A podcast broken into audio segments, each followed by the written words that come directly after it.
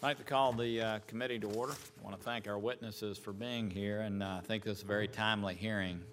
Um, We have one witness, uh, Senator Cardin, as we both know, that uh, supported the uh, Iran agreement. We have one that opposed it.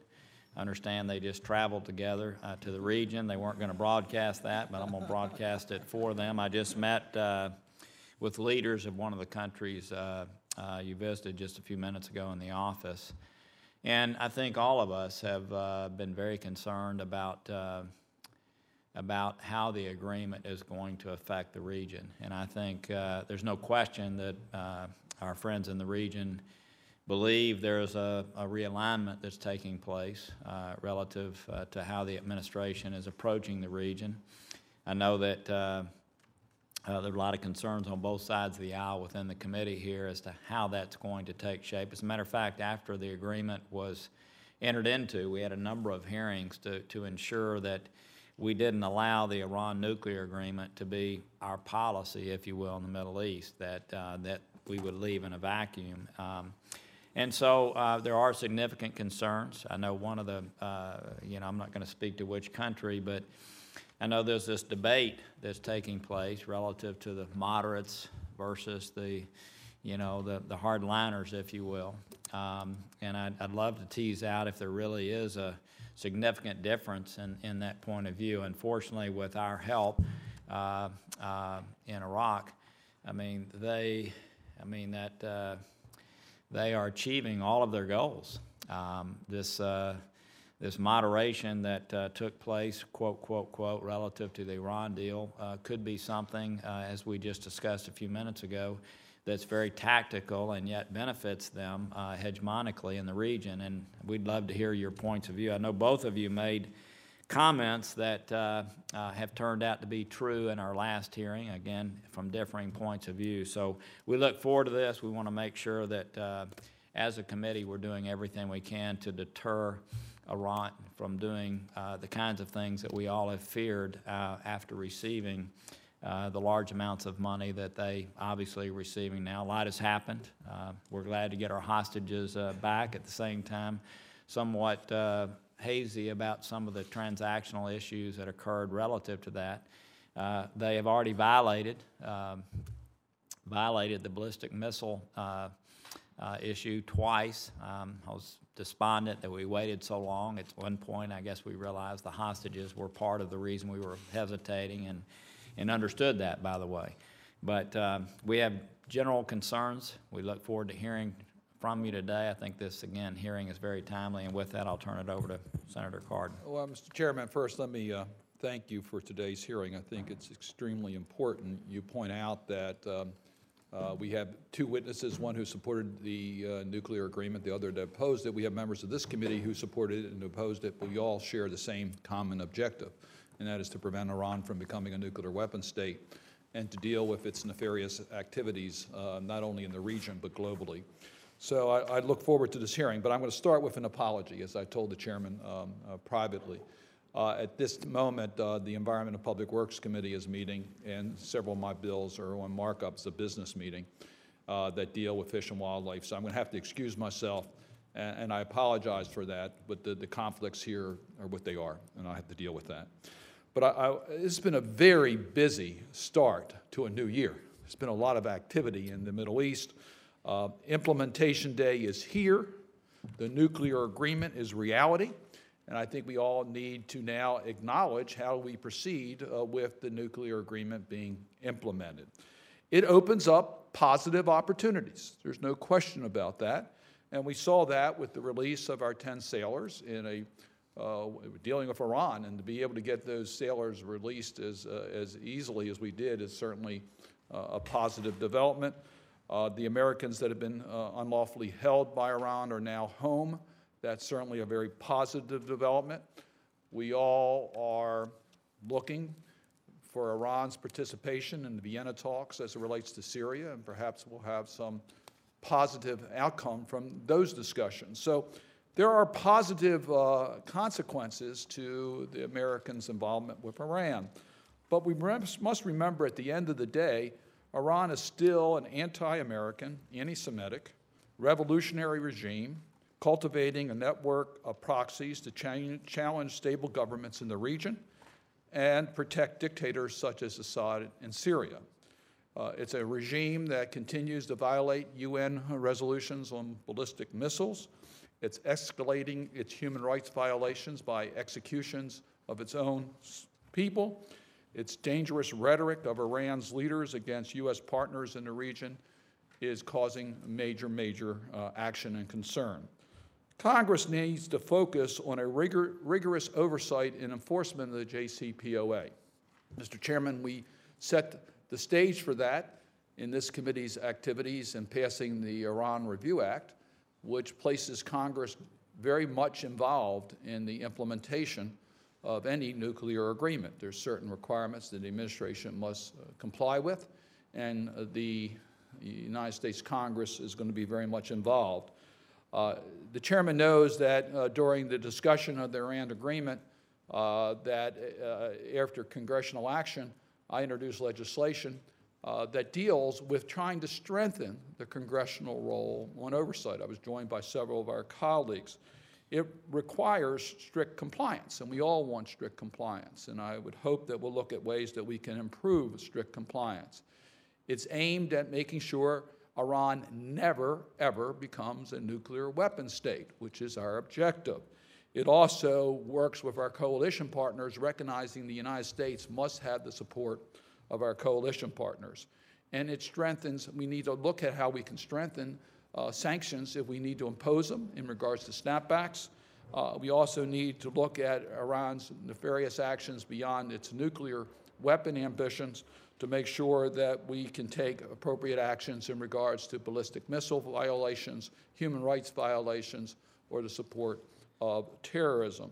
That's particularly important for us to be able to do that, recognizing that Iran now has additional resources, which we hope they'll use for their own economy and their people, but we also know it's very likely that they'll be using that to escalate their international activities uh, in violation of international uh, standards.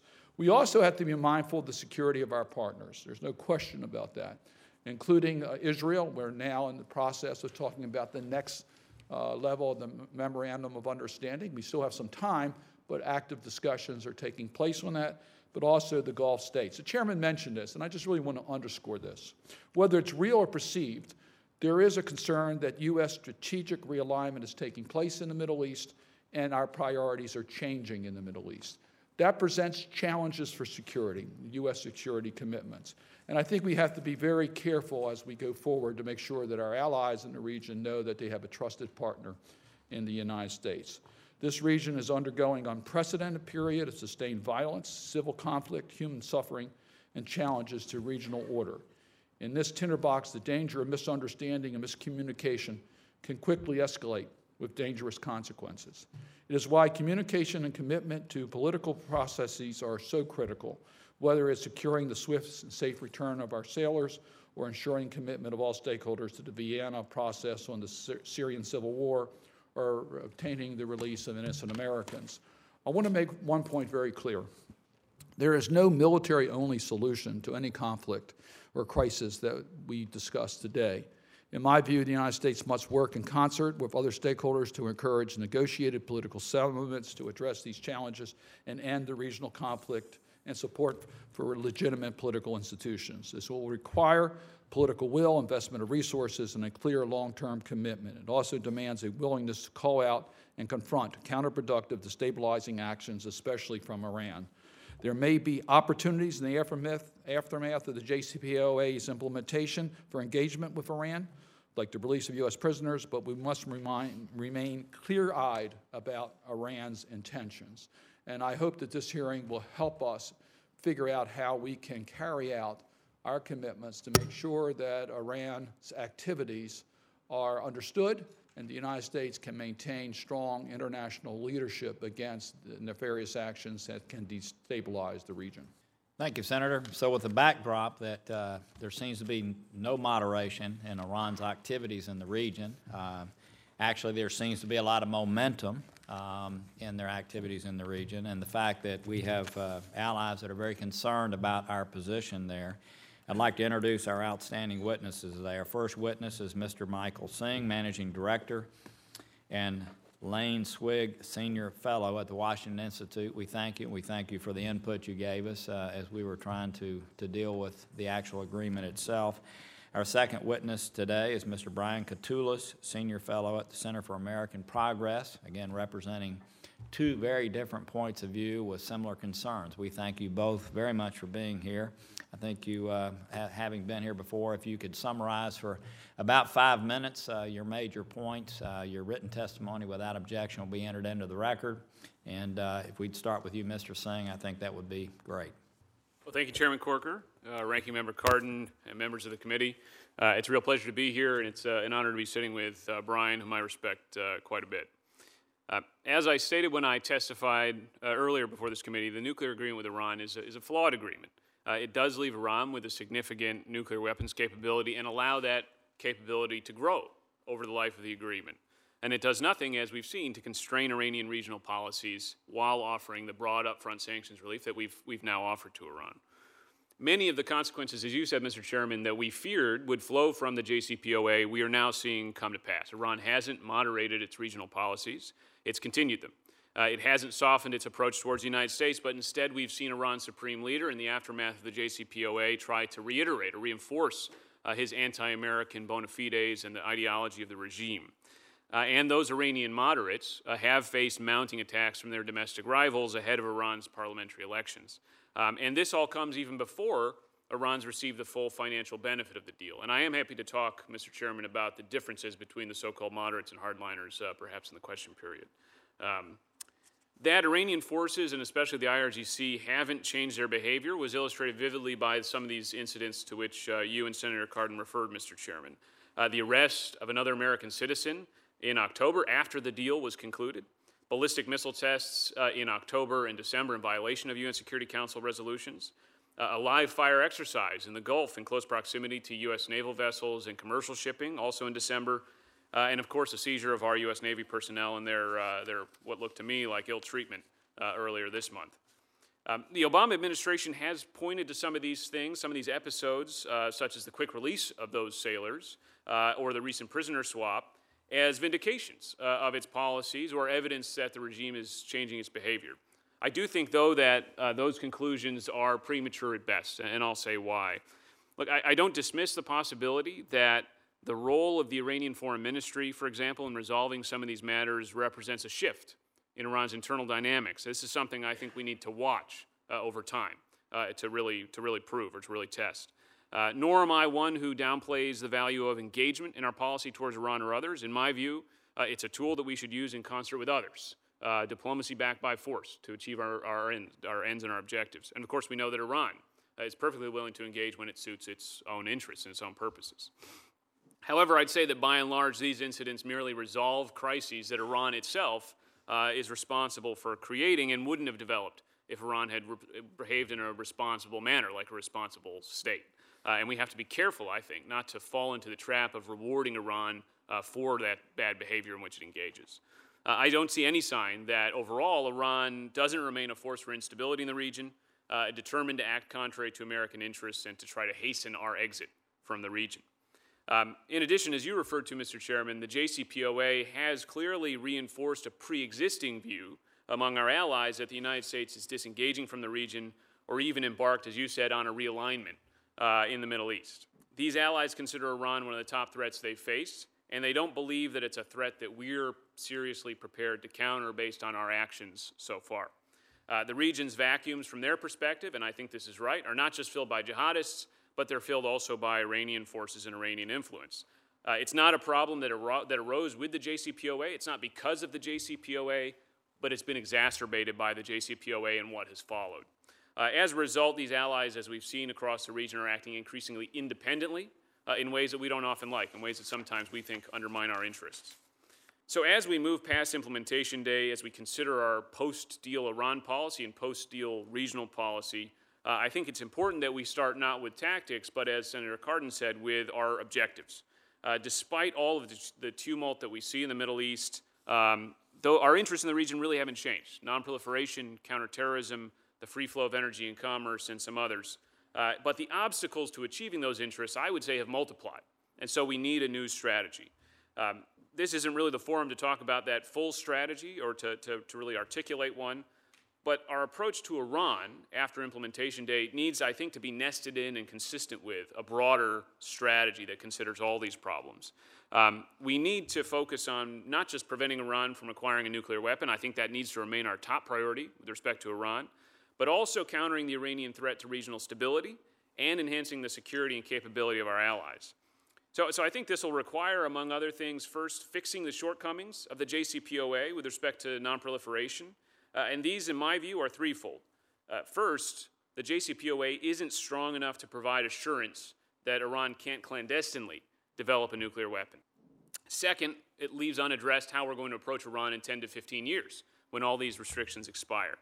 And third, it creates this clear incentive for other states, uh, which I've heard again in the aftermath of the JCPOA, to pursue the, their own nuclear uh, capabilities.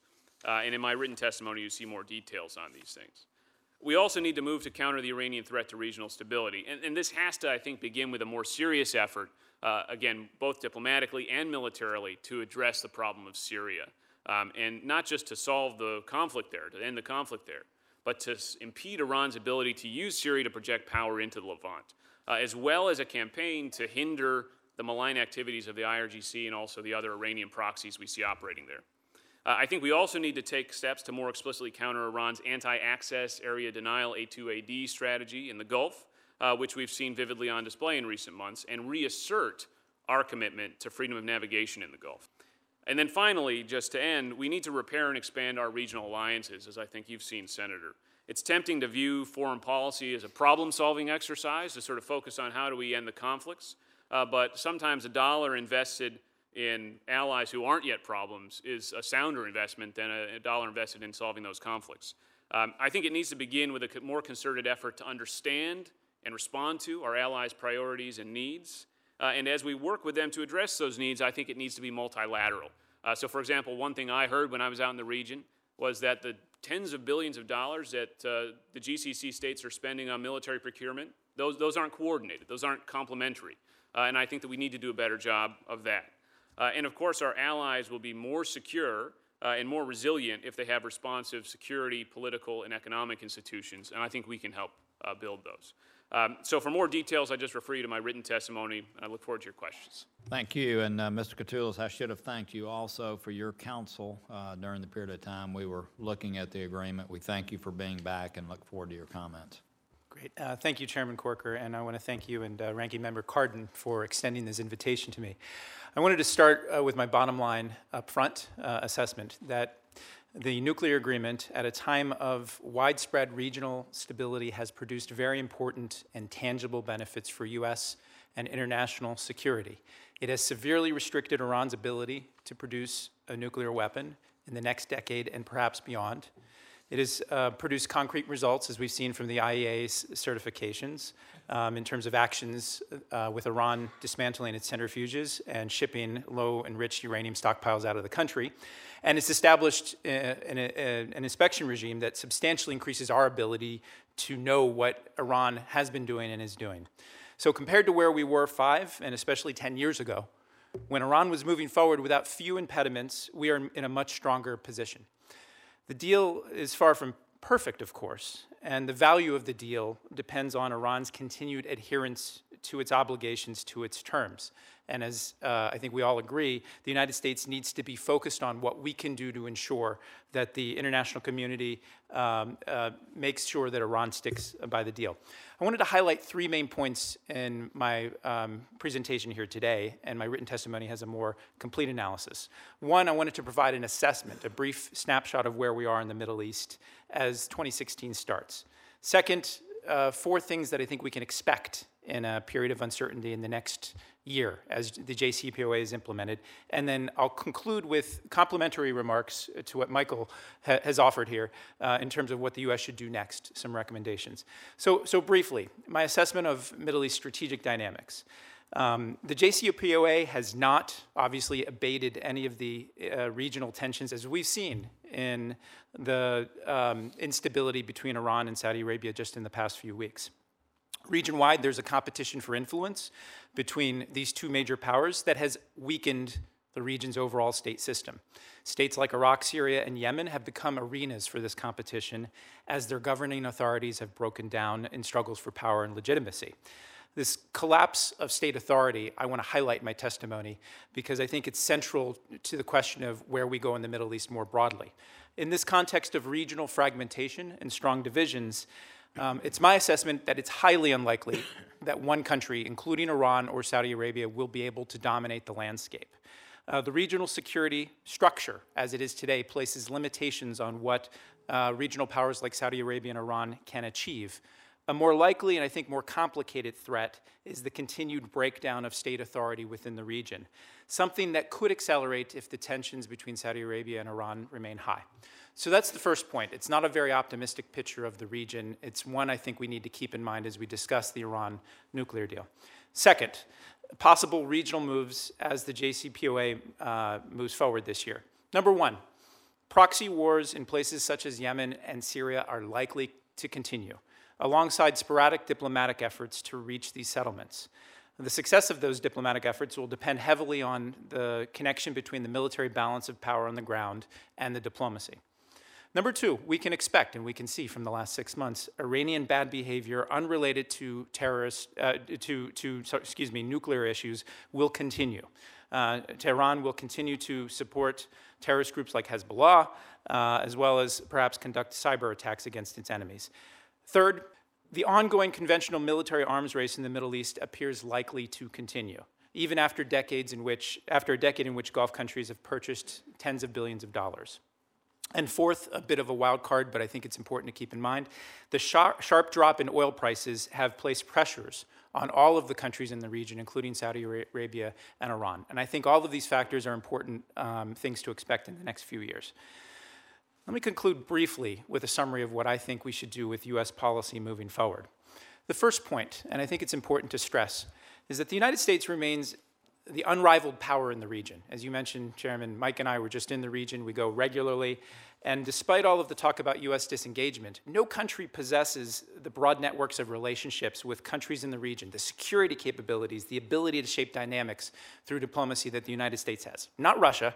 Russia, I think, has punched far above its weight in its recent engagement in Syria, but has not, uh, does not have the potential that we have. Not China, uh, even though China has increased economic and energy interests in the region, um, they don't have the networks of relationships that we have, the capacities. The question we have, that you have, we all have before us, is how are we willing to use these capacities? And very briefly, and in sum, um, I think there's five things we need to focus on uh, in the next year. One, we've all said it, the strict implementation of the JCPOA. Congress has an important role in this, and I think it needs to continue to play that role. Two, and we can talk in detail about this, continue to respond to Iran's bad behavior, whether it's ballistic missile tests, support to terrorist groups, its efforts to undermine state authorities in the region. Three, and I highlight this because I think it's been forgotten, we need to continue to elevate Iran's human rights record and its uh, record in how it deals with its own people in American policy. It's important, I think, for the long term challenge in, in Iran. Fourth, and I've said this before in testimony on the ISIS challenge, is that the United States needs to present a much more coordinated security approach uh, to the region.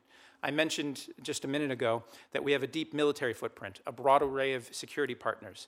It's my assessment that if you add up everything we do in terms of bilateral relationships with key allies, like Iran, uh, like, like Israel, like uh, the GCC states, um, all of the bilateral security efforts we have with them, combined with the international coalition to counter ISIS, and combined with what has been promised post Iran nuclear deal, none of these have been properly synchronized just yet. If I were sitting in your seat, I would be asking tough questions to the Defense Department, to the White House, about how all of these different pieces will sync together.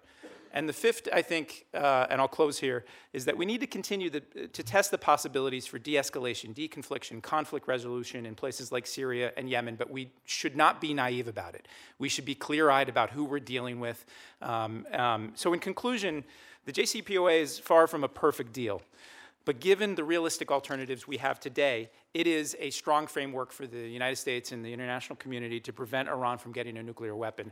But I think Mike and I agree, I think we all agree, we need a much more coherent, much more assertive approach that deals with these regional security tensions. Thank you. Thank you. I'm going to start it off with a few questions and maybe reserve some of my time for, for uh, interacting as we move along.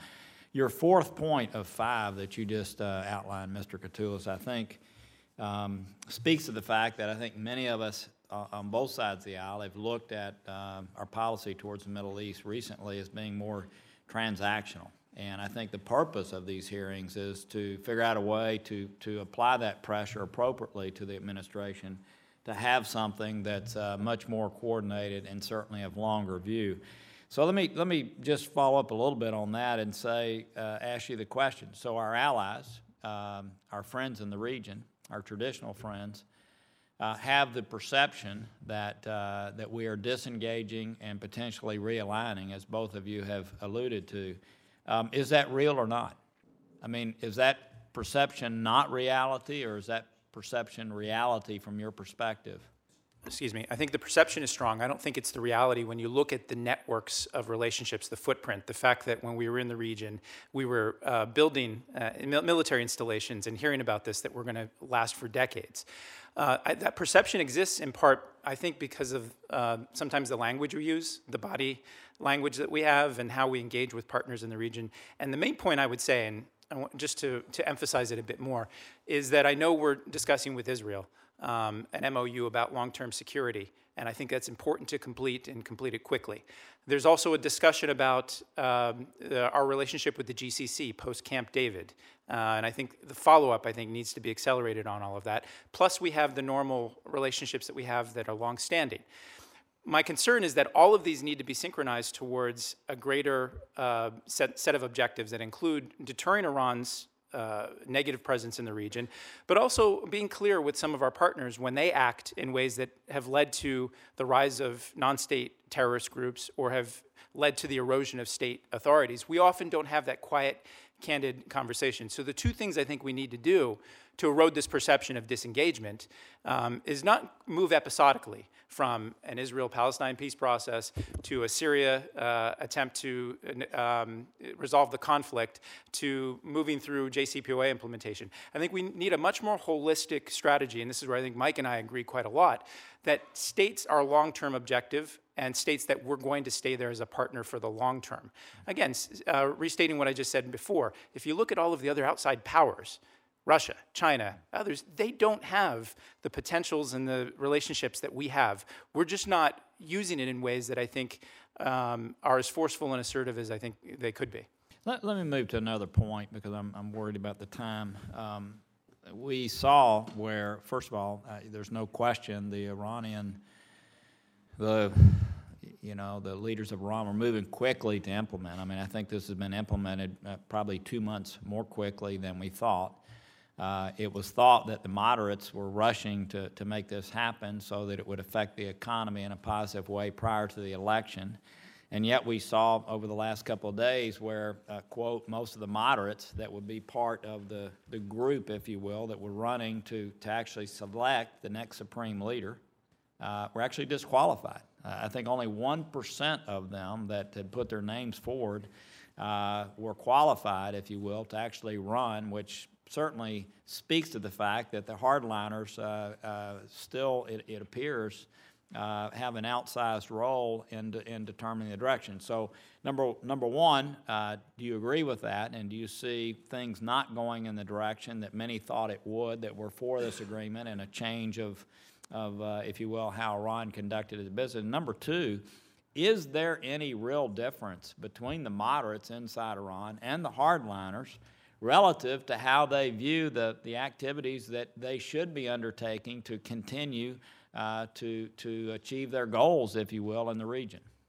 Well, Senator, on the, I'll start with the second part and then sort of lead into the first. Uh, my own view of the sort of different camps in Iran, it's obviously very complicated, but to boil it down, I would say you've got one camp, uh, and, and I should preface this by saying I think both of these camps have as their first objective uh, regime survival. Uh, they want the system to survive. They don't want to see democratic change. They want to see a fundamentally different system in Iran. I think the first camp. Both, both moderates and hardliners want to continue to have a supreme leader like, like a Khomeini in, in leading the country. The, the regime system, that's right. There, there are those, I think, who, who don't want to see that. Uh, those are the people who are, though largely, you know, under house arrest or who are in jail and so forth uh, in, in, in Iran.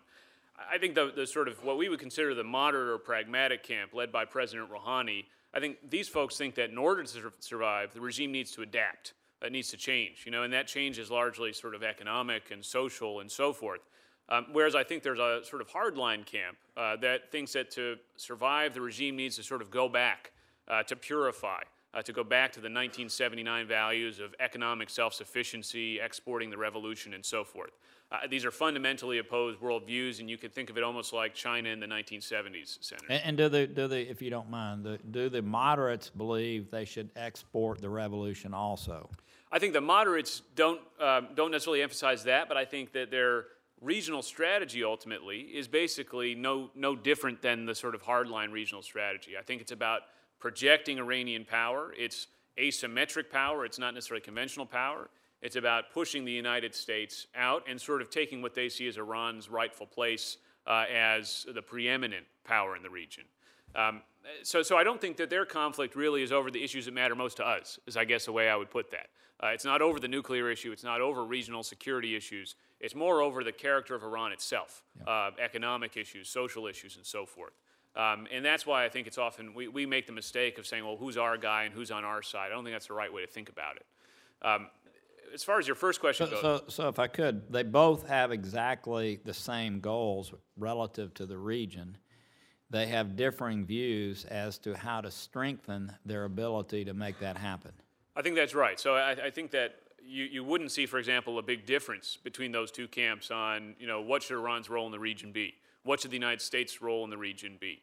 Um, what, what should their policy in Syria be, uh, in Iraq be, and so forth? I don't see big debates over that. There are debates over what are the right tactics to use. What's the role of diplomacy? Can you deal with the West uh, diplomatically, and so forth? And you see those things very clearly, you know, in some of these incidents that we've uh, had recently. But that doesn't mean the ultimate objective is different, I would say. Mr. Katulis? If I just may supplement, because I agree with uh, all of what Mike said there, is that I think the, the broader landscape, the longer term, if you look at the demographic changes that are likely to happen in Iran, the social and economic changes that may occur, and again, not overnight, not before the next election. Um, this is why I highlighted the need for the U.S. to continue to have a stronger voice than I think it's had in the last few years about representing the basic uh, rights and interests of Iranian people. There's a new generation that I think quite likely, at some point in the next 10 years, there's going to be some sort of shift and change. And today we see a calcified political leadership that is trying to maintain its grip by disqualifying all of these candidates and things like this. But I suspect in Iran, as I think in Saudi Arabia as well, these are societies that are going to see tremendous stresses on their economy, on their social system. And we need to prepare ourselves in terms of articulating uh, more consistently a voice that says we stand by the Iranian people when they're abused by their own uh, government, when their rights are not respected. And I think this broader landscape, the longer game, is something that we lost a little bit of sight of in the, in the past few years. Thank you both. Senator Menendez. Well, thank you, Mr. Chairman. Thank you both for your testimony and your insights to the committee at various times. Uh, uh, and Mr. Chairman, I just want to uh, get from you. I, I, assume that at some point you are seeking administration witnesses to Yes. talk about the aftermath of uh, the plant thing. Um, so, without relitigating the uh, the nature of the agreement, because we live in a reality that the agreement is passed, I do think taking stock of certain things is important as a compass point moving forward. Uh, and uh, I'm not surprised that the Iranians met their initial implementation because that was the essence of what was necessary to get uh, the multi billion dollar relief that was necessary. And some of us who have a problem with the agreement and voted against it is because it's not in the short term that we didn't think that they would live up to it. It's in the longer process where they can realize their goals just by following the, uh, the outline and the framework of the JCPOA. If they have the patience to do so, they will get to where they want to be. Uh, and so that is a concern uh, for us, and certainly uh, can it be argued that 12 months is better than three months, which is where we were at breakout? Yeah. Uh, Is it uh, great that Iran received billions of dollars in relief? Concerning about how they use that money, which I'd like to explore with you. Um, Regional adventurism, whether in Syria or Iran and Lebanon, Yemen, or elsewhere, that, that continues. Um, I have, I rejoice in the Americans that are now home safely. But I think the important questions of U.S. policy have to be determined as what are we doing in terms of bartering for innocent Americans for convicted spies and others in the United States?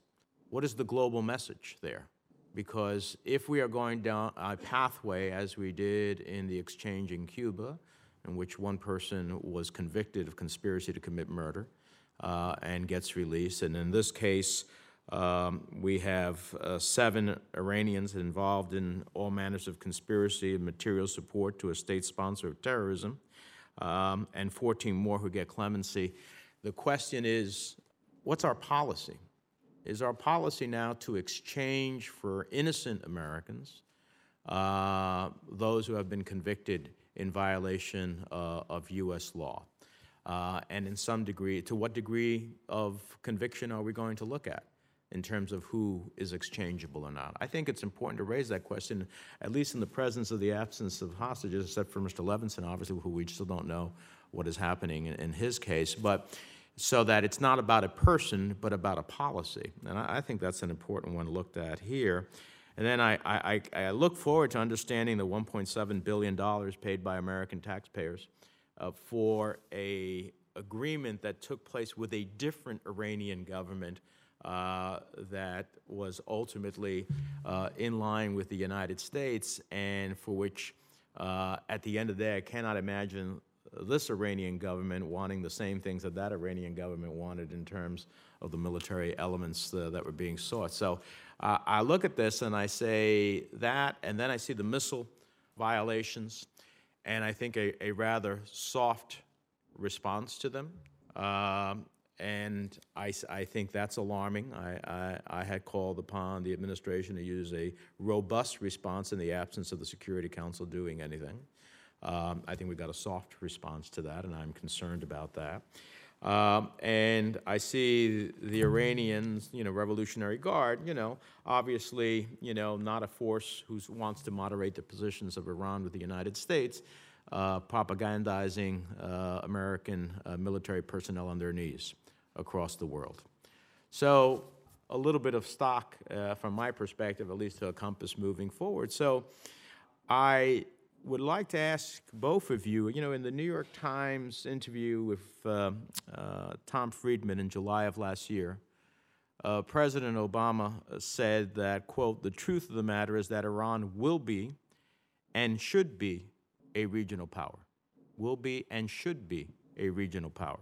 Now, I think our friends and allies in the region heard this, and they're putting it together with the following observations that Iran, having violated the international will for well over a decade, results in negotiations in which those negotiations accomplish or nears accomplish many of their goals, uh, and that others in the region see it as an existential threat to their own, uh, their own interests and their own security. So, is it fair to say that we're going through a very difficult time in the region in which our partners, our traditional partners, are wondering what the end game here and are going to be acting increasingly more independently, at times, maybe even in conflict with what we would see as our own interests, because they've taken the view that if the President of the United States says that Iran should be a regional power, that that is in conflict with everything they fear about Iran being a regional power. Uh, Senator, I, I would I would agree with your statement, um, and I, I think that the that type of statement it feeds the fears amongst our allies that we are either disengaging from the region and sort of just leaving them to their own devices. And, and you're right, Senator. What that encourages them to do is to form these ad hoc blocks that we've seen forming in the region to jockey amongst themselves to, to accomplish their goals because that's what they need to do, sometimes using methods and tools which, uh, which, which we find alarming, frankly. Um, and there is, there is no sort of real winner in that contest because none of them will, will really rise uh, above and impose regional order. It also, it also frankly, um, comes across very badly in the region because of the way that Iran asserts its power in the region. Uh, it's not through conventional military means, it's not through diplomacy and so forth, but it's through subversion of sovereign governments in places like Lebanon, in places like Yemen, in places like uh, Bahrain, and so forth. Uh, it's, it's by feeding proxy forces, it's through asymmetric power, it's by doing things which are very dangerous to the fabric uh, of the regional order, such as it is in the Middle East. Um, and I think that, that that's also another reason why it strikes the wrong chord, because Iran is not behaving like any, anything we would consider a responsible power. Um, so, so certainly you do hear that when you go to the region, uh, and I do think, frankly, that that feeling of disengagement, which you were asking about before, Chairman Corker, uh, is very real. Um, even though we have an extensive presence on the ground, because they, they don't see that we share their interests, that we share their sort of concerns in the region, and they don't feel as though at the highest level, at the strategic level, there is that sort of uh, there is that sort of coordination and that sort of meeting of the minds between us and our allies any longer. If I may add, um, I think these concerns and the question you ask about uh, partners wondering what our end game is, this has been a problem for U.S. policy for more than a decade. Uh, it's in my view that one of the consequences of the 2003 Iraq War was we ended a policy of dual containment of Iran and Iraq. And this actually helped facilitate and contributed to the rise of Iran's power in the region. It also, I think, uh, had downsides in terms of the state structures. I mentioned this in my opening testimony about the coherence and the strength of state structures. So, to your question of what should be our next steps, um, I don't disagree with much of what you said. Your concerns about the missile tests, the questions about the prisoner um, hostage uh, releases all of these questions I think need to be asked of this administration. But the biggest question I think we all need to ask is where do we want to be 10 years from now um, in the Middle East? We had a policy of dual containment of Iran and Iraq. Now the Middle East is in chaos. Uh, the state system, I think, is, is, has been weakened. I think two fundamentals I think we need to do is help try to strengthen and clarify the nature of the state system while remaining true to our values. And this is why I think it's important in looking at the nature of regimes like Iran like even some of our partners who don't like Iran in the region. We need to have, if not public talks, quiet talks about their actions in the region, who they support in terms of their own proxies and non state actors. And going back to my central point is that the US has, still has no rival in the Middle East. The fact that the foreign ministers of Saudi Arabia and Iran are having dueling op eds in the New York Times, uh, I think speaks volumes about how important uh, the leaderships of those countries view the United States. The question is, I think, our reticence, uh, our reluctance to, to engage as strongly and as, as assertively as I think we should have, is in part born out of some of the mistakes of the previous decade. And I think uh, all of us, analysts, leaders here in the Senate, need to think about a new role in the Middle East for the United States, where it's not us sending tens of thousands of troops and these straw man arguments that you often hear from people who don't want to do anything about Syria. Uh, but it's how do we actually partner up with those uh, most reliable and capable partners in the region Israel, Jordan, uh, the United Arab Emirates, uh, the Kurds. There is, uh, I think, the makings of a coalition that one could form. And in fact, if you look at the anti ISIL coalition, we, we've got a lot of people on that team. The question is, are we actually, do we have a game plan? And I think the answer, quite frankly, is we've got episodic engagement uh, that's trying to advance the ball on different pieces, but we don't have that bigger picture of how do we stabilize the Middle East and help integrate it uh, with the rest of the world as a much more functioning region of the world. Oh, and if I just have a comment, Mr. Chairman, I have a bunch of other questions, but I'll wait for the next round.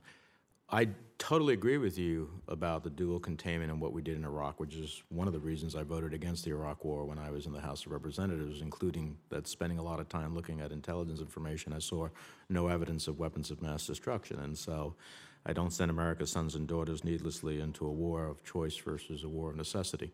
Having said that, uh, in the aftermath of that, it seems to me that by what we have done with Iran, is that we have further confused uh, the reality of what our policy is going to be in the region because we didn't have a parallel track that many of us were advocating for to think about if you get this agreement, what is going to be set alongside with it so that you deal within the region. So now we are having unlocked the resources, given Iran some sense of legitimacy in the international order, even though from my perspective it hasn't fully earned it. Uh, and it is a moment in which we are way behind uh, the, the clock here in terms of engaging. We still may have the most significant presence in the region, but that significance means nothing if at the end of the day you are not asserting it and pursuing a plan of action pursuant to the national interests and security of the United States. Thank you. Senator Gardner. Thank you, Mr. Chairman, and thank you both for being here today. And uh, I want to follow up a little bit on what Senator Menendez was talking about. Um, the, the coalition, Mr. Katulis, I think that you talked about, of finding uh, allies in the region who have a common interest to achieve uh, solutions to present stability to the region. I think uh, uh, Israel, Saudi Arabia, you mentioned some others. Uh, we're all nations, though, that as this agreement was moving forward, had great concern with the destabilizing uh, possibilities that went along with this kind of engagement. And so, if in the interview, as the president had stated, that Senator Menendez pointed out, uh, a regional power, if Iran is able to, to reach that, to achieve that goal, what does a future of this uh, regional power of Iran uh, mean for our allies in the region who view this as destabilizing to, to their futures? Mr. Singh. Well, uh, look, I, I think that what, what Iran would like to see in the region uh, is, of course, would like to see itself preeminent. And would like to see uh, itself able to project power uh, even more than it can today through the Levant uh, and against what it considers foes, like Israel, for example, or Saudi Arabia. It would also like to see us out of the region. It, it doesn't want to see freedom of navigation for the U.S. Navy in the Persian Gulf, for example, uh, or the Arabian Gulf. it doesn't want to see American forces in the Middle East. Um, in, in, a sense, Iran shares with countries like, I would say, Russia and China to an extent, this, this broader goal of wanting to see uh, a fundamental reshaping of the international order, to see the, the role of the United States uh, decline. Um, and you can see this in repeated uh, comments by Iran's supreme leader and other regime leadership. So, Mr. Katulis, if you want to respond to, to that, and just, uh, I think this notion that a regional power wanting the United States to leave, what that means to Israel, how that could be in any way, shape, or form stabilizing. Well, I think um, what we need to do is to be clear first, as I was uh, trying to highlight in my opening remarks, um, that I think there'll be inherent natural limits to how far any power in the region itself can go. Iran has high aspirations, but as we see in their support to the Assad regime and the high costs of the Syria conflict, as we see in the engagements in Yemen, the counter reaction from regional forces, for every action, there'll be a reaction. And this uh, is the point I want to try to drill down, is that in this context of Iran's aspirations in Saudi Arabia, I was in Riyadh last month, and you hear them talking a much more assertive game. And they announced a Muslim coalition against terrorism. It did not include Iran or Iraq or other key uh, countries there. You see countries that are moving to exercise their own self interest, I think in part because they see a reticence on the part of the United States to get engaged. But what I hear when I talk to our friends in Israel and Jordan, uh, in some of the Gulf countries, is that if the U.S. wanted to serve more like uh, a quarterback role, uh, we're in football season here. Uh, that we don't have to run all the plays. Say go Broncos, I'm not sure. So yeah, we don't have to run all the plays, but they're really still looking uh, for some sort of game plan beyond what I think has been this tactical, reactive crisis management mode, except for certain episodes. Of course, the Iran nuclear deal was one episode. The attempted negotiations on Israel-Palestine process, the, the Syria uh, peace process, if it, if it comes together, is another one. I, I think what we need, and this is where I'm more pragmatic about it, is we really truly need uh, a bipartisan consensus here at home that agrees on the U.S. is going to be a little bit more assertive here. That doesn't mean we're going to reinvade countries and occupy them with uh, no end in sight. But the important thing, I think, is that the tools that we want to put into the game, the things that uh, Mike and I heard, I think, on this last visit, of some of our partners want us to help them more in the conflict in Yemen.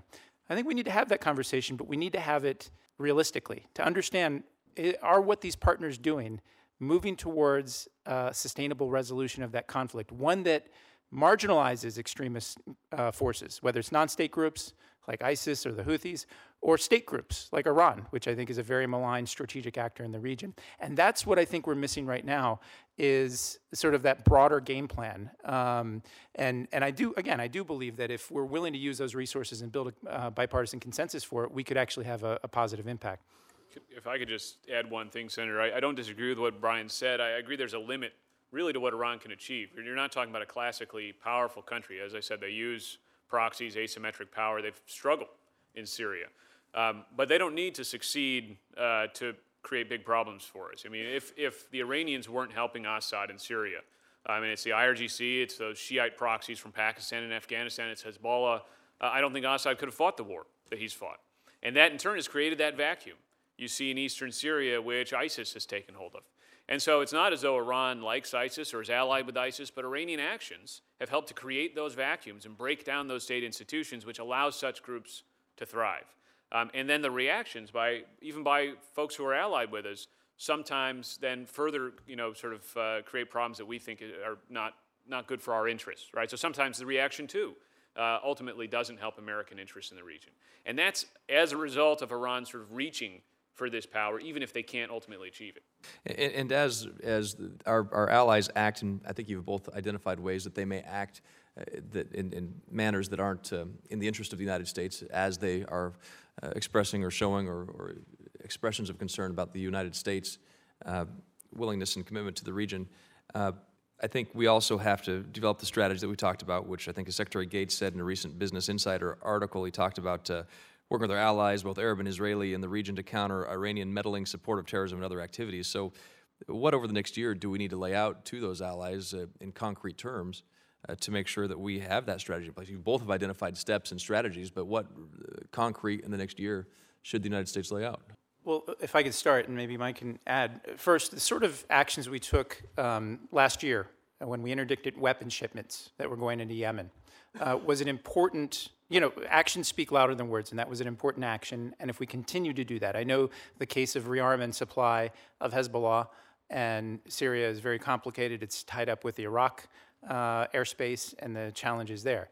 But working that issue where we demonstrate uh, with partners and our closest partners, including Israel, that we're, we're stopping these shipments. Uh, we're, we're stopping Iran from um, moving forward um, arms embargoes against some of these proxies, which uh, uh, I think have been undertaken.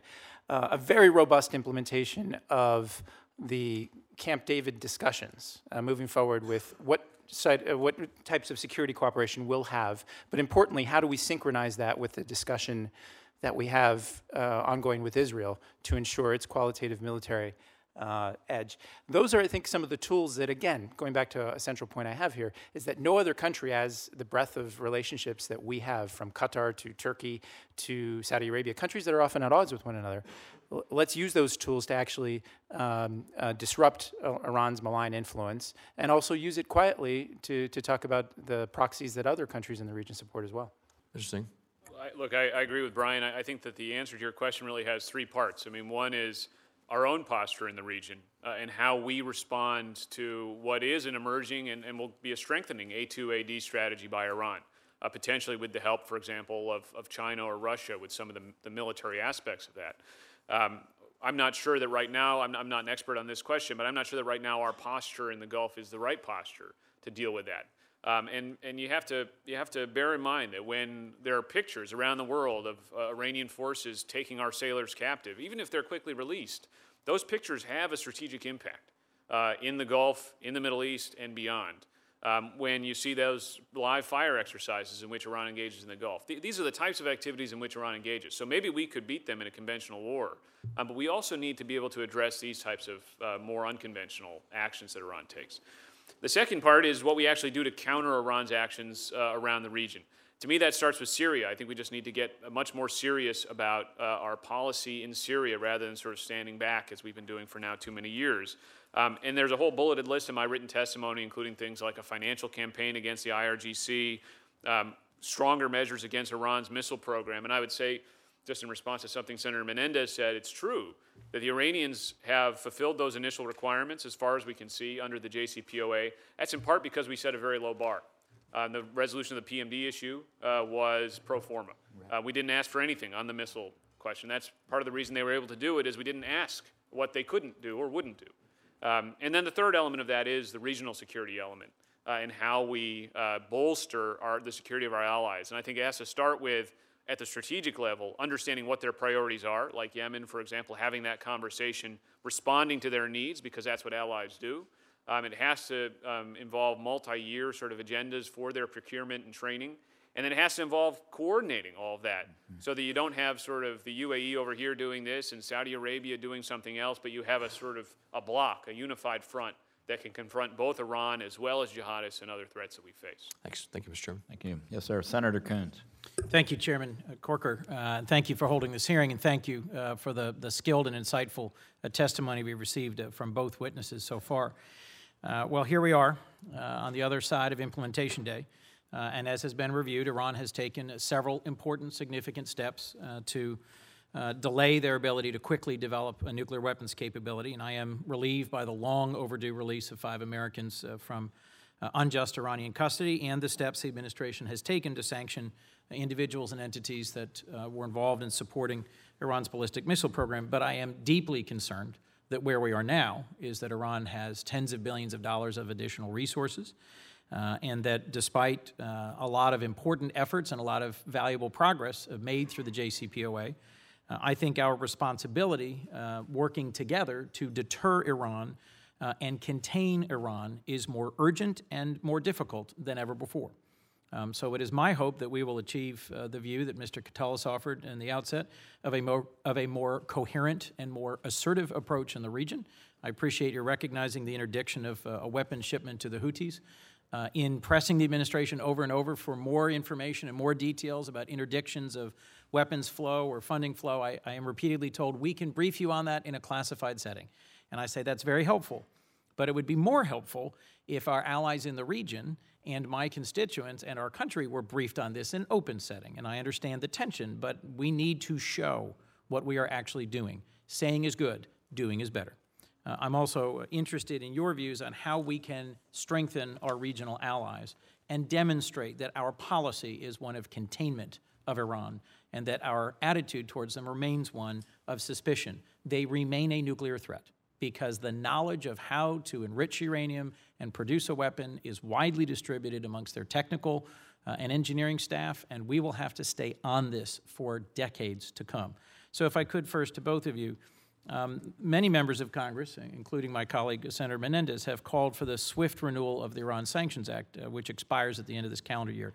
Uh, what's your opinion on the renewal of the ISA, and uh, what do you think would be the views of our P5 plus one partners, uh, and what do you think its consequences uh, would be? Uh, and then, second, if you'd speak to the unfrozen revenues, the Iranian assets that have been held in banks around the world and are now going to be flowing back to them. How do you expect Iran to use these dollars? And are there mechanisms by which you believe we can track and report to the world uh, their deposits in the Central Bank of Iran, their distribution into the Iranian system, and be more effective at interdicting uh, cash flows to their uh, terrorist proxies in the region? Mr. Singh? Um, well, thank you, Senator Coons. Um, on the renewal of the Iran Sanctions Act, um, I, I do think it's important to do. I think it's important that we be in a position to actually execute the snapback of sanctions if it comes to that. Um, I do think that at this stage, the concern that our allies would have about doing it now that we're past implementation day is probably a lot less than would have been pre implementation day. Um, I, I, think now it's unlikely that renewing the ISA would unravel the deal somehow. Um, I do think, though, it's important too that uh, we have other penalties in place to punish Iran short of full snapback and that we also enforce the sanctions which are on the books, which, which you yourself have said, Senator. Um, so, so I think that it's, it's one element of what needs to be a broader sort of look at sanctions. And we also have to look at the ways that Iran is going to try to get around those existing sanctions, because I expect them to come up with new ways to circumvent sanctions as they have in the past. Um, on the question of the unfrozen revenues, um, we've heard a lot about how Iran will or won't use the revenues. I think only uh, Iran knows the answer to this question fully, and maybe only the supreme leader of Iran. Um, but I'll tell you, my view is under President Rouhani, uh, in his first budget, there was an increase in military and security spending. Um, and I would expect that Iran's regional priorities are sufficiently important that it's going to use some of this money on regional priorities. Um, we've seen a decline, for example, in the funding that Iran has given to Hezbollah in recent years. It wouldn't surprise me if that went back up. Wouldn't surprise me if some of this money went into uh, defending the Assad regime uh, or into Hamas or Palestinian Islamic Jihad. Um, and that's for two reasons. One is simply that these are important issues to Iran. They've shown that time and time again, when we would have thought it would be prudent for them to develop their own country, they've instead spent the money on a nuclear program or terrorist groups or things which don't benefit Iranians. Um, and second, from a macroeconomic perspective, there's a reason that you wouldn't necessarily want to immediately repatriate 50 uh, billion dollars or what, whatever the exact figure is because of the sort of inflationary or currency effects that might have. Um, so I, I do expect they'll use some on, on things which we find very concerning. Um, we do, I think, have tools uh, at the Treasury Department uh, to try to track these things, to try to interdict these things. But frankly, some of the removal of the sanctions on the banks uh, and the, now the much more permissive environment will, I think, complicate that. It'll be a harder task. Uh, and we'll need to be quite sure that banks around the world understand that we're still determined to enforce the sanctions which are on the books uh, and make sure they understand what those sanctions are. And so we'll need to be engaged in, I would say, as heavy an educational campaign, an enforcement campaign, as we were in, say, the 2007 2008 period when sanctions were ramping up. Thank you, Mr. Katulis. Just really quickly, because I think uh, Mike covered much of your questions, but the one question on the P5 plus one partners and how they might respond to uh, renewal of sanctions, this is where diplomacy comes in. I, I, think our friends in the administration talk, I think, a very good game, and I think they're right about tough and hard diplomacy with adversaries. But we also need to talk to our partners and, and allies and those in Europe, uh, Russia, and, and China. This, I think, what was a strong point of the Obama administration in the last eight years was that we built an international coalition that exacted cost on the Iranian regime. We need to have those tools in place, as I think you've said many times and have written recently, uh, that this is not done. You know, the implementation day is just one day in one moment, but Iranian behavior needs to be uh, monitored closely, and not only monitored, but it has to be structured in such a way that they understand we have all of these tools at our dis- uh, disposal. Um, on the unfrozen rev- revenues, I think there's a lot of conjecture uh, here. I mean, I think Mike uh, uh, nailed it, and I think our Treasury Department, some of our intelligence agencies may understand what's happening here, but there's so many different moving targets in terms of what the Iranian regime w- uh, might or might not do. But let's be clear, even when it was under the harshest of sanctions, it was supporting some of the most malign actions and behaviors, uh, supporting people who wanted to uh, assassinate the Saudi ambassador in, in this town. Uh, so that's why I think we all need to be vigilant and have stronger tools. And these sorts of questions that I think have been raised already about has our response been too tepid uh, in reaction to Iranian provocations? These are the sorts of questions that I think we all in this country need to ask if we want this JCPOA to succeed in, in, in its objectives. Thank you. Well, I appreciate uh, both your testimony. If I had more time, I'd ask additional questions about the Kurds and how we support our Saudi allies. Um, I've taken the initiative to meet with uh, both uh, British and French ambassadors uh, recently and to just reinforce my view that there are sanctions that remain on the books that we will enforce and that we intend to enforce, and to meet with banking leaders from Europe to convey that same point. I think that is a message worth repeating over and over and over so we don't find ourselves uh, at uh, counter purposes with our P5 plus one allies. And I agree strongly we need a graduated menu of responses. I expect Iranian cheating to be initially marginal and initially modest. And if they, if they are not responded to promptly and effectively in a coordinated way with our allies, we will lose whatever advantage we may have gained through this agreement. Thank you, Mr. Chairman. Thank you. I appreciate the questions. I just interject that I think we've seen uh, the response of our coalition when the ballistic missile violations took place. It's gone. That was the flaw in this deal. And I think thinking that unless there's something so out of bounds that it's egregious that we're going to be able to easily put that coalition back when everybody's in Tehran trying to do business right now is it's just not going to happen. Again, I don't know how you could be more clear about a violation and yet have no response at the UN Security Council. So um, I, I, appreciate the line of questioning because I think it highlights the fact that there now is no coalition. There is no coalition.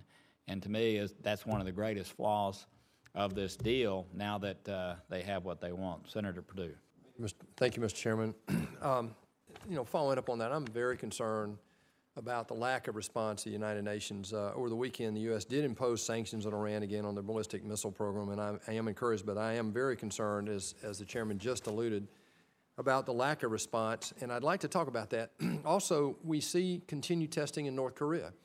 We've had evidence in the past that Iran participates with Korea as observers or whatever. It looks to me like that we have one country testing, a rogue country, North Korea, testing uh, possibly for two countries. Having said that, um, I am very concerned that we, that we get after um, the people involved in that, and that is the sanctions. Instead of going after individuals and these shell companies, you know, my suggestion was, and we put a, a letter to the president last week. I think 14 senators signed it that uh, encouraged the administration to go after the the, the uh, foreign banks that are actually financing these ballistic missile tests uh, in the program instead of these shell companies and individuals. We all know uh, how people can maneuver around those with paperwork. We saw that in the sanctions on, on the Russian uh, individuals uh, just in the last year or two. Uh, my question is, is what, what do you suggest we actually do to impact their ballistic missile program now that the coalition is absolutely gone? I agree with the chairman. Um, this is a practical matter as far as I'm concerned. And uh, I'd like to get your thoughts about what the administration should be doing now, what should, we should be thinking about as a Senate to basically enforce the sanctions that, and, the- and the, the, the position we already have taken. Mr. Singh, would you start that? Sure thing. Well, Senator, I agree with your concern, uh, and I agree with uh, your concern about the lack of UN Security Council response. And, and just one thing I would point out, uh, maybe to add to your concern, Senator, is that so much of what we're talking about when we talk about the even the enforcement of the JCPOA, much less things that aren't in the JCPOA, like the missile uh, question, depend on this joint commission, where we have to have five out of the eight members of the joint commission on our side. Uh, well, in the coming year or two, we're going to have elections in France and Germany uh, and elsewhere. Uh, the EU is obviously not an elected body. Um, I don't think we can be 100% sure that we'll have all those folks on our side as they're pursuing business with Iran and so forth. And so I think we will need to be taking a, a lot of this leadership ourselves, unfortunately. It should, have, it should have been in the nuclear deal. There's no doubt about that. Missiles are part of a nuclear program, and we've seen that with North Korea. And I think to simply wave them away and treat them as a sort of separate matter uh, is the beginning of our, of our problem here. And so now we're left with the question of, well, what do we do as a rearguard action to stop this? I think it will need to be stronger sanctions. I think it can't just be designations, but it'll need to be sanctions which um, are felt more strongly in Iran and, as you said, by those outside of Iran who are uh, abetting the actions that Iran is taking. Um, I think it'll need to be interdictions and export controls. Well, one thing to bear in mind about implementation day is implementation day means that Iran has been certified by the IEA as having done its initial obligations. That doesn't mean that other countries, say in Asia and elsewhere, are themselves ready to implement those export controls, the procurement channel that are talked about, that's talked about in the JCPOA or in Resolution 2231. And so part of this has to be to work with those countries to ensure that they have the controls in place, they have a strong presumption of denial, and they also have a, a worry about the penalties they'll uh, incur if they fail to, to implement that. Then I think it also there also has to be a ballistic missile defense component to this. I think if Iran is going to be taking provocative missile tests, I think it's very important that we show, as an alliance there in the Middle East, that we are well prepared to deal with that Iranian missile threat, to deter that Iranian missile threat by having a strong theater-wide BMD capability, and that requires investment from the United States. It requires getting our allies together in a complementary fashion to do that in the region. If I could add to it, um, because I think Mike offered uh, a very cogent uh, list of moves that we can do on the sanctions front and then also on the defense with the ballistic missile defense. Um, but as I was saying before, our footprint, our, our military presence in the region is quite robust. There are things that we could do in terms of actions with partners in the region, whether it's exercises or similar responses, which we've not seen uh, in recent years. We've seen before. We've seen in terms of multilateral naval exercises in the Gulf, where we bring a number of these countries. And um, the Senator uh, Corker mentioned that we have no coalition left. The best way to reinforce a coalition or rebuild it is not only through these action, actions and sanctions and things that restrict their ability, but then also things that we can do in terms of calculated, very measured actions that send uh, a signal to the Iranian regime that you've done this, uh, we're going to sanction you, but we're also going to put on full display what our capabilities are. And if you do this again, if you do this again, uh, you're going to see on full display what we can do with our partners in the region. Um, and again, I'm not advocating war or anything like this, but the sort of signaling, the sort of games that Iran plays, as we saw with their photographs of our soldiers who went off course there. Uh, these sorts of things, I think we should be uh, more inclined to look to in terms of responses, uh, as opposed to just. I, I share your concern about the lack of action at the UN. Well, guess what? Uh, it shouldn't surprise folks that the UN sometimes doesn't do enough in terms of what it should do and its responsibilities. But there, my main point is that there's, there are things that the U.S. can do as the unrivaled leader in the Middle East with partners that can send messages to Iran and, and taking actions through naval exercises, through different exercises in response to these provocative measures, I think would be a very good thing. So my last question, and, this is a, a broad question, but I appreciate you both have spoken about this in your testimony before today and, and actually alluded to this today. I mean, how close are we to the actual ultimate fear that most of us have that we're going to drift into an ultimate Sunni Shia uh, war in the region? Iran, um, Saudis, you've got Egypt sitting there, and then our intransigence really in Syria with Bashar al-Assad and Russia, given that we've created a second power vacuum in the region that Russia has now stepped into. To put on top of that, the hundred plus billion dollars of, of uh, cash that uh, Iran looks like they're going to have access to here in the near future. Um, and we know that there are past activities relating to support of Hezbollah, Hamas, Houthis, and so forth. Uh, are we really dr- drifting in that direction, or are we actually racing in that direction uh, with our own intransigence? I'd like you both to respond to that quickly, if you could. Senator, to a certain extent, we're already there if you look at the conflicts in Syria and in Yemen. I would hesitate as an analyst to simply classify it as just Shia Sunni. I, I understand that paradigm and I think it's relevant. I'm not dismissing it completely.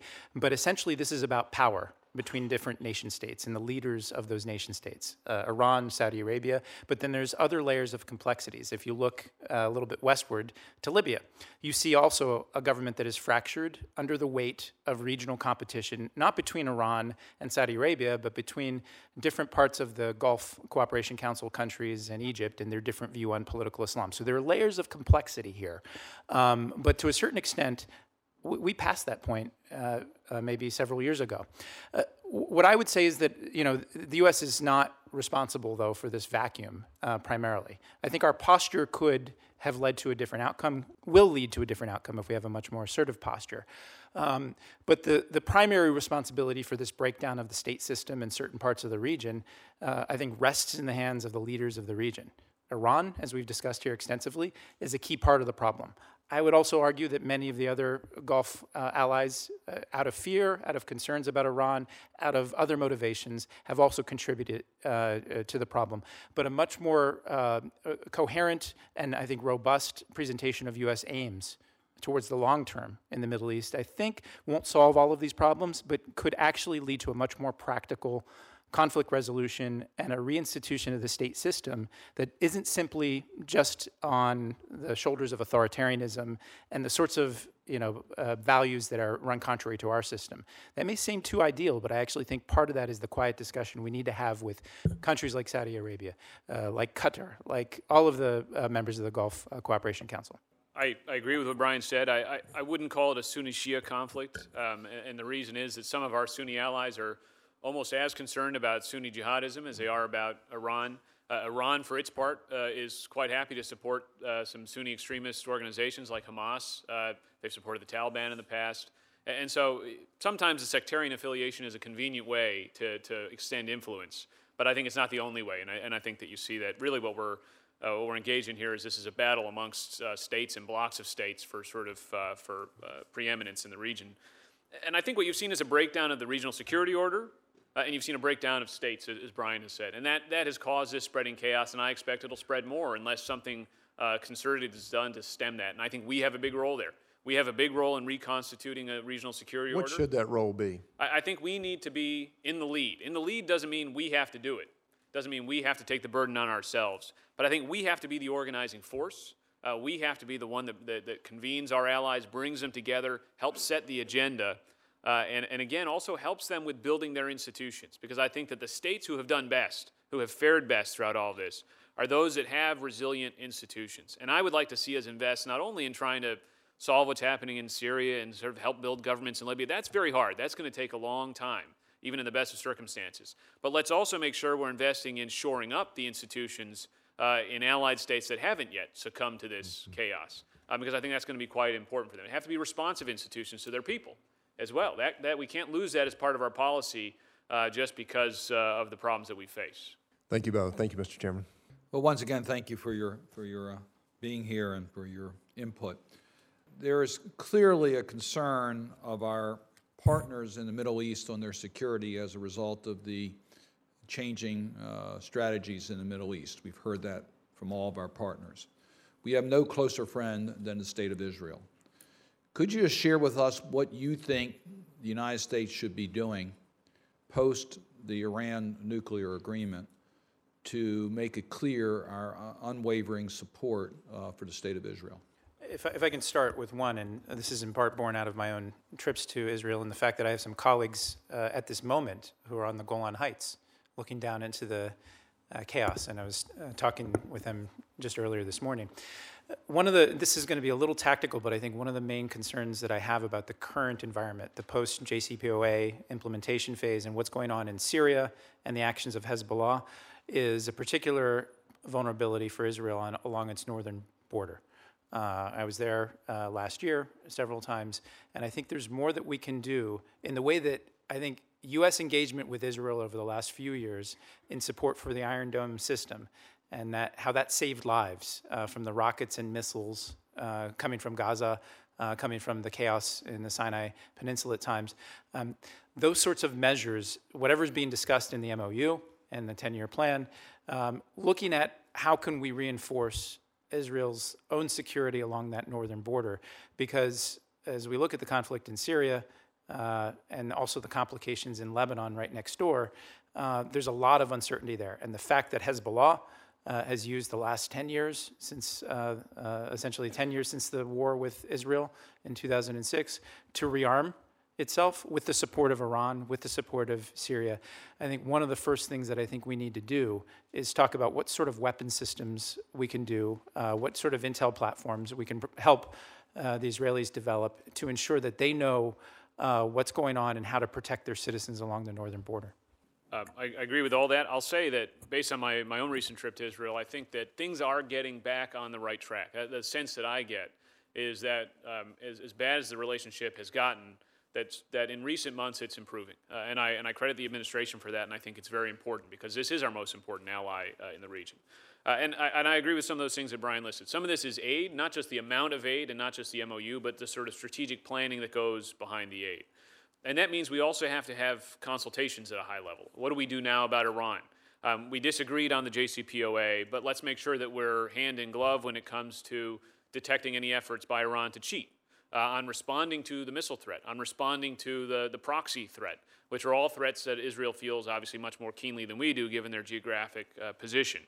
I mean, then I think there's also something that's just a little bit more intangible, which is I think um, we need to restore a level of, um, of sort of cordiality to the relationship. I think we need to act more like friends than we have in the past. Fewer sort of public statements chiding the other, uh, and more sort of uh, sort of private discussions about the threats that we face and about the concerns we might have about uh, one another. And I think that also probably requires a trusted channel between the U.S. and Israel, which we haven't really seen, I think, in recent years.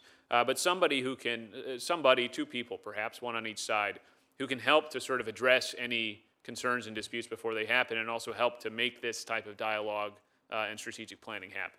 Certainly, all the signals that we're getting recently is that that's being done, that there is a much better um, direct conversations, particularly among the sharing of intelligence information and strategies as it relates to common concerns in the Middle East. So I, I, I think that was, a, I appreciate that response. Let me, let me move to a, a different subject, and, and that is what confidence you have in the announcement made by the Saudis of the Islamic Counterterrorism Coalition, uh, whether that in fact can be an effective partner in uh, our campaign against ISIL, whether that in fact can be utilized for more unity among our strategic part, our, uh, Muslim uh, Arab partners in the Middle East in, in our fight uh, for um, the uh, extremists that have uh, been so dominant in that region.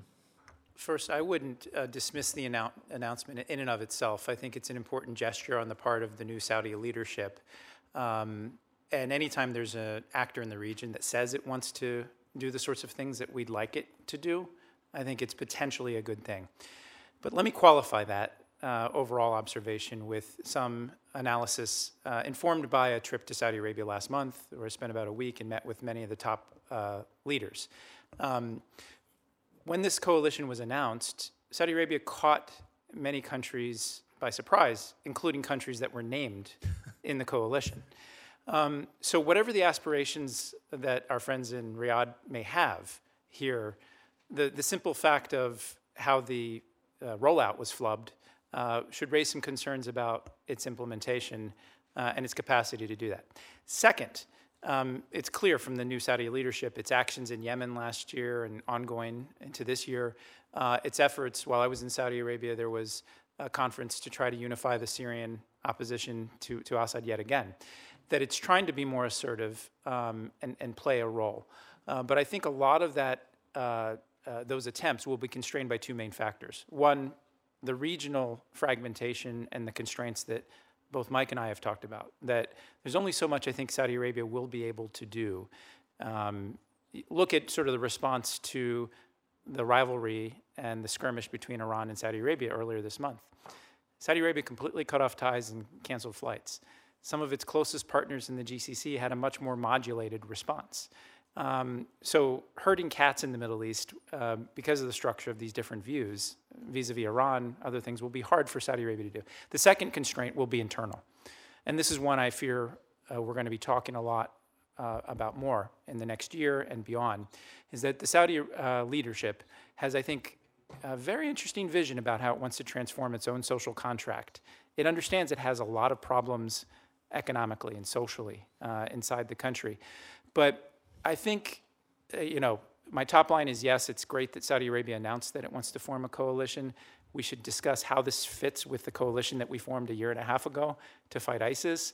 Um, but then we, we should also keep our eye on the ball that A, the region is still fragmented, and then B, inside of Saudi Arabia, there are going to be major challenges that I think could impact not only what's going on inside of Saudi Arabia, but, but what's going on in the region. I don't know if it'll be instability, but there's going to be moves made by the Saudi leadership in their internal uh, dynamics that I think will create uh, new possibilities and also new uncertainties that we've not seen before. Mr. Singh? I'll just, I'll just say, I, I guess I would put a slightly more positive spin on it. I, I agree with Brian that there are real limitations here. Strategically, when it comes to interoperability, as I mentioned before, but, but I think what this is a manifestation of, it's, it, it's a manifestation of our allies in the region uh, are increasingly acting, and they're acting together. They want to act together. Um, and I think that that's a real opportunity for the United States um, because we can help with some of these problems that they face. We can help, for example, with the strategic planning. We can help with the interoperability. Um, we already are selling tens of billions of dollars of military goods to these countries um, uh, every year, every couple of years. Um, let's make sure that all works together. Um, I would like to see us uh, have more of a sort of regional security forum, regional security consultations with, say, the GCC, with Jordan and Egypt uh, as well, perhaps in the room. That would be a real upgrade to how we do things now, where Brian, as Brian has said, sort of the whole is less than the sum of its parts when it comes to U.S. security assistance and cooperation in the region. This is, I think, is an opportunity to correct that. Thank you. Thank you, Mr. Chairman. Thank you. And uh, Senator Menendez, Monday evening at 5, we've got a classified briefing with administration regarding what just has occurred. Senator Flake. Thank you. Thank you for the testimony. Let me focus on um, uh, the sanctions relief, what impact that will have uh, domestically in Iran, uh, along with the falling oil prices. Um, to what extent does the fall in oil prices completely outweigh uh, this sanctions relief? Uh, has, has anybody done an analysis? Uh, oil at 30 bucks a, a, a barrel uh, over a period of five years, what that will mean. Um, Mr. Singh, in your testimony, you talked about uh, there really hasn't been a domestic political benefit for the, the so-called moderates uh, under Rouhani. How does this play out with falling oil prices? Well, uh, Senator Flake, I, I, think that the there, has been I don't want to say there's been no benefit for Rouhani and the pragmatists. I think Rouhani probably is, is popular, and I think the, the nuclear deal was popular amongst ordinary Iranians. The question is, will that translate into, say, a, a electoral triumph for the for Rouhani's faction in February? That's where I'm much more skeptical because you have a vetting process which is controlled by the Guardian Council, which is a, a more hardline body. Uh, and I think the supreme leader historically has not wanted his presidents to kind of uh, ascend or rise too much. When it comes to those falling oil prices and the sanctions relief, um, the, the best analysis I have seen is that yes, Iran will get more by selling its oil on the market than it would have gotten, say, under the JPOA when we were just sort of writing checks to the Iranians uh, um, uh, once every six months or something like that. Um, but it won't be much more, obviously, given the fallen oil prices. And of course, all that Iranian oil coming onto the market um, has probably depressed prices even further in anticipation of that. So it won't be nearly as much as they might have gotten um, had the oil prices been higher. But it'll be better for them. Um, and it will, and, the, and, more importantly, perhaps, the relief of the financial sanctions um, will spur, spur, all sorts of other kinds of economic growth. Um, so they won't ha- it won't be as good as it could have been, but I think that you'll still see strong growth in the Iranian economy. The problem is for the Iranian people, that you know, this doesn't mean that it'll suddenly uh, be a boon for ordinary Iranians because you have corruption. Uh, you have a lot of these sort of uh, foundations and others who will capture, I think, a lot of the economic benefits of the sanctions relief in Iran. The IRGC, I think, will capture a lot of the benefits of the, of the sanctions relief. And you also have uh, economic mismanagement in Iran, which has been there for a long time. So this might actually be a danger for President Rouhani and the pragmatists that expectations are high and the act, what they're able to actually deliver might be low. Mr. Katulis. I think that was a, I think that was a very sound uh, analysis on the internal dynamics. If I could note um, one point on the broader oil market and the competition in the region. Um, it's not related to your question on Iran, um, and I think Mike's answer I think responded well to it. I think there's a lot of uh, questions about what will the new Iranian leadership do, or the current uh, Iranian leadership do, um, in the current context with the windfall from sanctions relief. Uh, there's some indications that they need to spend on infrastructure investment um, and things at home. There's a lot that it, they need to do in their internal economy, but on the broader point of the drop in oil prices, it's one I tried to highlight in my testimony. I think it's very important when it comes to strategic dynamics in the region. It's one where I think we analysts need to think a little bit more, and you as leaders think a little bit more about what this means for the broader Middle East. It means after 10 years of essentially very high oil prices, where some of our Gulf partners had a great capacity to spend, and they're using those resources now in play um, in conflicts in Yemen, in Syria, and other places. Uh, if we think a little bit ahead of the curve in the next year or two, the competition between Iran and Saudi Arabia, but not only Iran and Saudi Arabia, but Iraq, if it continues to get more oil on the market, um, is, is going to be, I think, tremendous, no matter what happens with the global economy. And that, I think, leads an environment of continued competition, not only in the military and security sphere and ideological sphere, but one where OPEC essentially has, has broken down. And what that means for us on our regional strategy and then our global strategy, I think, is very important. With regard to the, the so-called windfall that comes with the, the post-sanctions regime here, part of that is due to the you know assets coming back that were frozen, but the bigger part is investment uh, in the Iranian economy uh, with dropping oil prices, you know, how much of that is not going to materialize? I guess I'm asking how much of that is going to be in the oil sector, will not be in the oil sector now with prices where they are. So, Senator, I'm not sure I know specifically the answer to that question. I, I think you will still see significant investment because there are opportunities to exploit. Um, uh, and there are opportunities not just in the oil and hydrocarbon sector, there are opportunities because Iran is a big consumer market.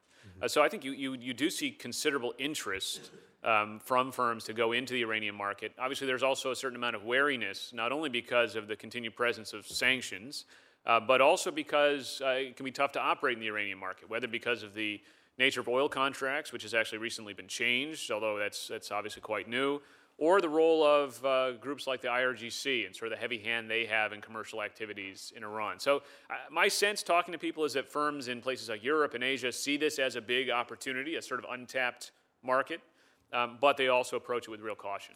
If, if I could add, I think there may be two limits on what outside investors and international businesses might do inside of Iran. Um, one is the simple practical matter that their banking system is outmoded and out, out of date. It's not in sync with the international system. There's a very good article, several articles about this uh, recently in the Financial Times and other places. And, and then, secondly, and this is simple and it comes back to the point of hostages and prisoners. The fact that this is a regime that has still detained an Iranian American who's involved in business, this sends sort of a signal that is this an environment where someone can go in and actually feel like they're safe and transact uh, business. Um, I think that's a big worry that I think a lot of people will have. I'm, i think people in Europe, businesses in Europe, may have a slightly different view than American businesses, but I think the way that this uh, regime behaves, the way that the system behaves, I think will operate as a natural constraint on uh, the, the, opening of floodgates of investment in, inside of Iran. I, I, would just add as an addendum, I think the message is actually a little bit different. I think the message is you can come do business in Iran, but you better have the right partners um, if you if you want to be secure. Thank you, Mr. Chairman. Senator Kaine. Thank you, Mr. Chair, and thank you to the uh, witnesses. Who's a bigger enemy of the United States, refugees from Syria or ISIL? Well, that's an easy one, Senator. It's ISIL. ISIL. We're debating, just the reason I ask is we're debating a bill later today called the American Security Against Foreign Enemies Act. It's a bill to go after foreign enemies, and the enemies specified in the bill are refugees. Let me ask you a second question. Are, are you aware, uh, in February, 11 months ago, the president sent to Congress a draft authorization for use of military force against an enemy, ISIL.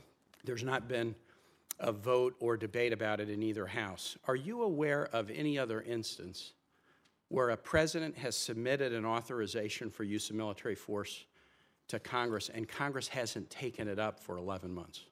No. Not that I'm aware of, Senator. I was at an armed services hearing earlier today to kind of switch topics, and Ambassador Crocker was testifying and kind of going back and forth between it. And he talked about the Iran Saudi Arabia tension that you guys have described in your testimony. I'm assuming you talked about when I was gone. And he said it's really important that the U.S. pick a side. Is there a danger in the U.S. picking a side in a Sunni Shia in a sectarian divide? Yes, there is a danger.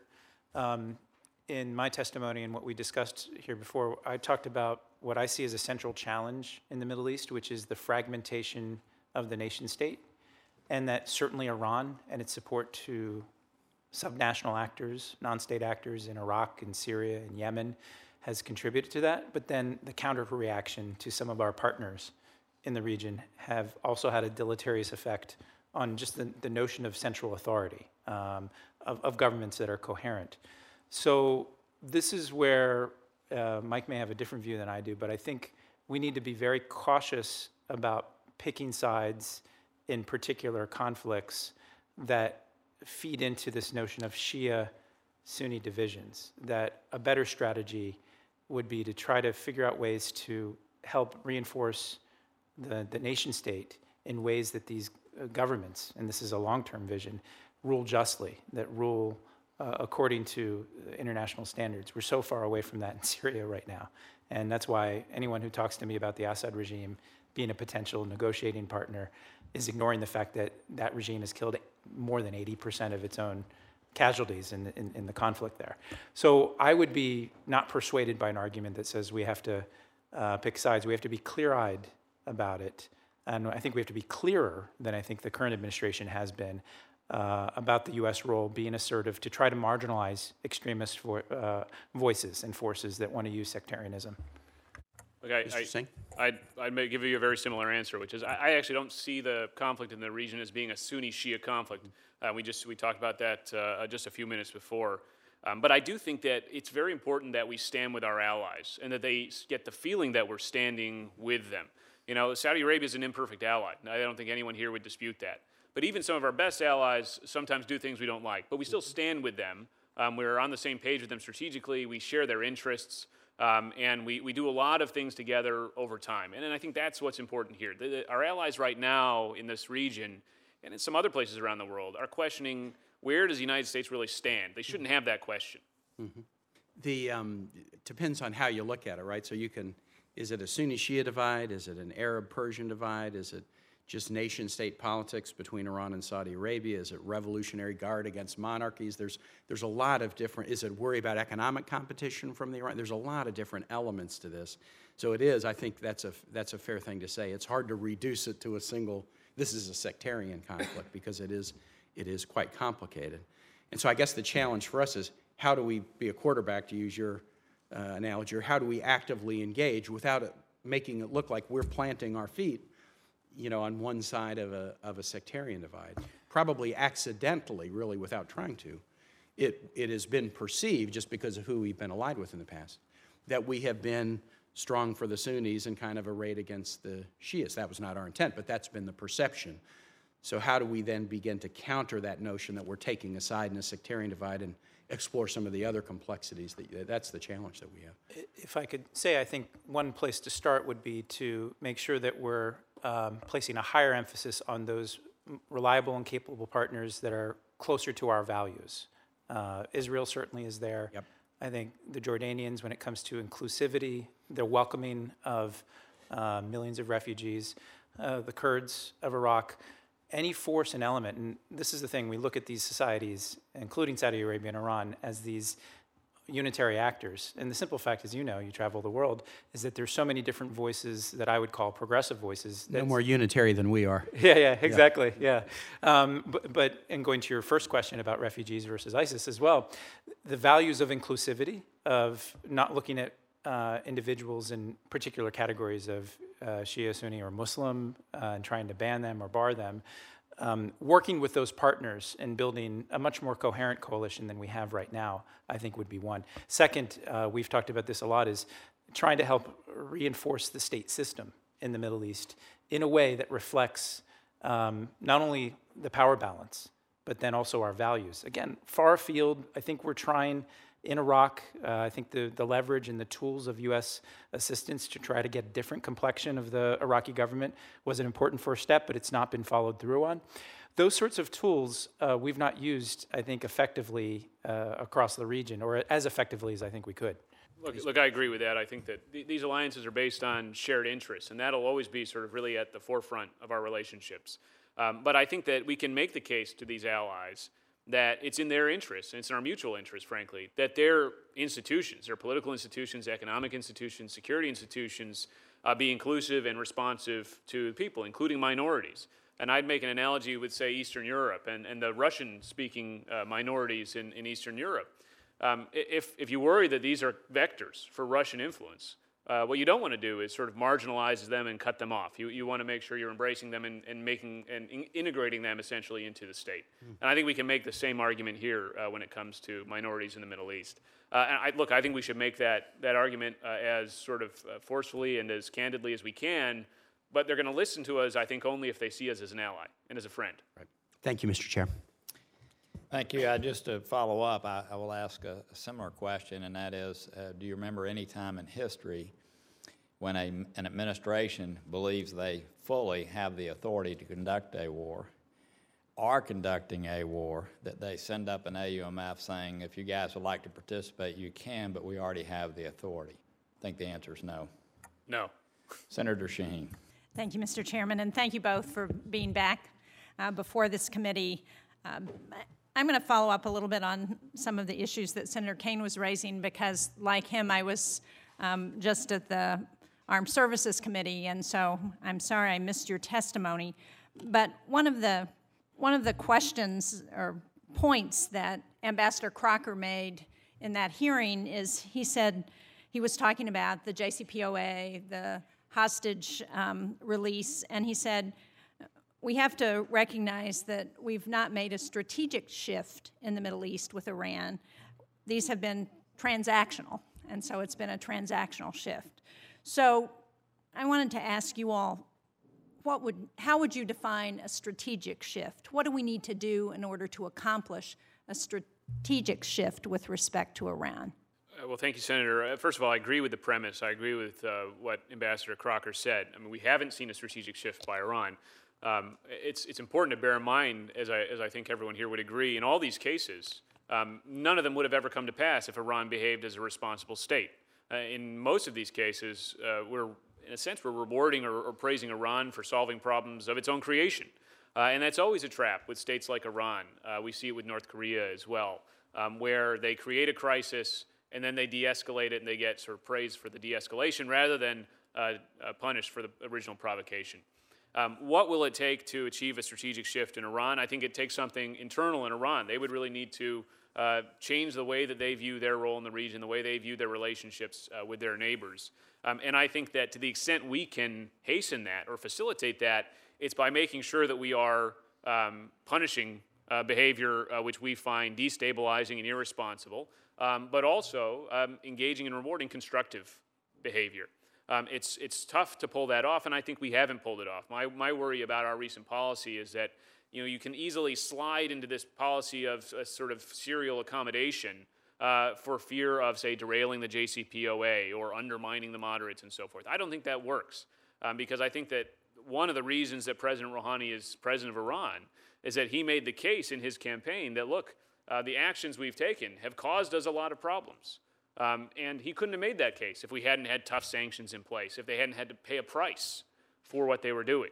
And so I think it's important that when they do something that's irresponsible and destabilizing, that there's a price that they pay. Mr. Katulis? Uh, yeah, I would add to that. I mean, I think uh, the onus is on Iran, and how it behaves in the region and in the world, for that matter, I think is is is I think the key litmus test. But a second thing I would add is how it deals with its own people.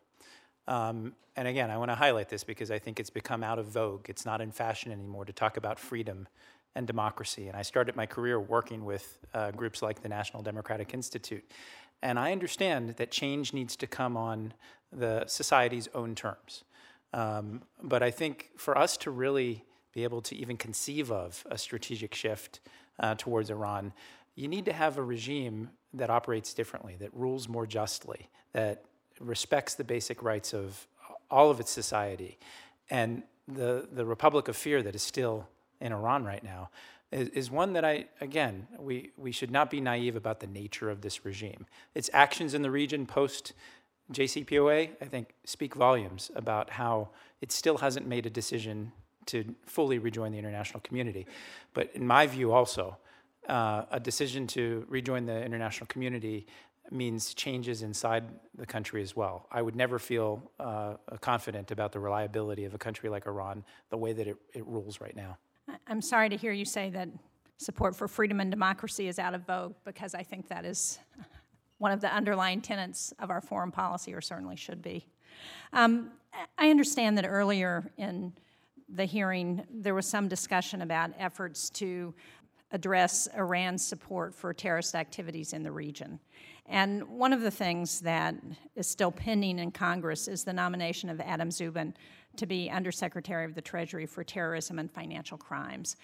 Would it not be helpful for us to have get that nomination approved so that we have Adam Szubin in place in the Treasury Department to continue to um, to look at where money's being spent to support terrorist activities and to help us go after that? Absolutely. Yeah, look, I'd, I'd say, Senator, I have a conflict of interest because Adam's a former colleague and a friend, um, but uh, I, think he's a good guy, and that's an important position. I, I don't, I don't know the nature of, of the holdup, but, uh, uh, but I, I think it's fair to say it's he's done great- politics. He's done great work uh, for the country. Thank you. I- I'm sure, Mr. Chairman, you would agree with that. Um, Let me just, I have a few more minutes, and I just wanted to ask, I I know there's been a lot of discussion about the response to Iran's um, ballistic missile test and um, what's happening at the UN and what else we can do to sanction bad actions by Iran um, in res- over this period of time of the JCPOA. So, what other options do we have to um, respond to Iran's activities? I mean, we have our own unilateral sanctions. Um, I think it's probably going to be a little more challenging to get the Europeans on board for sanctioning various activities. So, what other options do you all think we've got as we are assessing what Iran may be doing that um, borders on violation of some of the tenets of the JCPOA? Well, I want to reiterate a point I made is that we could use our military footprint and our partnership with allies in the region to send signals back to Iran, whether it's naval exercises or uh, more robust brushback pitches. They do it all the time. And, you know, I don't want to sound like some sort of, I'm, I'm talking about measured, calculated responses that reminds Iran and the people in their military forces and the Revolutionary Guard and others that we are uh, the strongest force in the region with our partners. So the sanctions, and, and Mike's testimony covers it very well. He went through, I think, very thoroughly. He may add to it. There are any number of steps that we can take, whether the UN acts or not is uh, somewhat in, in our control if we're much more diplomatically forceful, but it depends on what Russia, China, and others Right. want to do. But there are things that we can do, we should have done, in my view, in response to ballistic missile tests. And again, I don't mean in escalating into some sort of conventional war, but demonstrating that our presence is there and that, that reminding Iran of that presence. I, I would only add um, a couple points. I have I have a long list of sort of bullets in my written testimony, which go into specific actions we can take. I just make two broad points, though. One is um, I think that it's not enough to rigorous, rigorously enforce the JCPOA or prevent cheating per se, because I think the JCPOA needs to be fixed. Um, I don't think that I think we can do that without having necessarily to renegotiate the deal, uh, but I think we, we need to strengthen it in addition to uh, rigorously enforcing it. Um, the second broad point is uh, I've, I've often said that I think our efforts to counter Iran really need to start with Syria.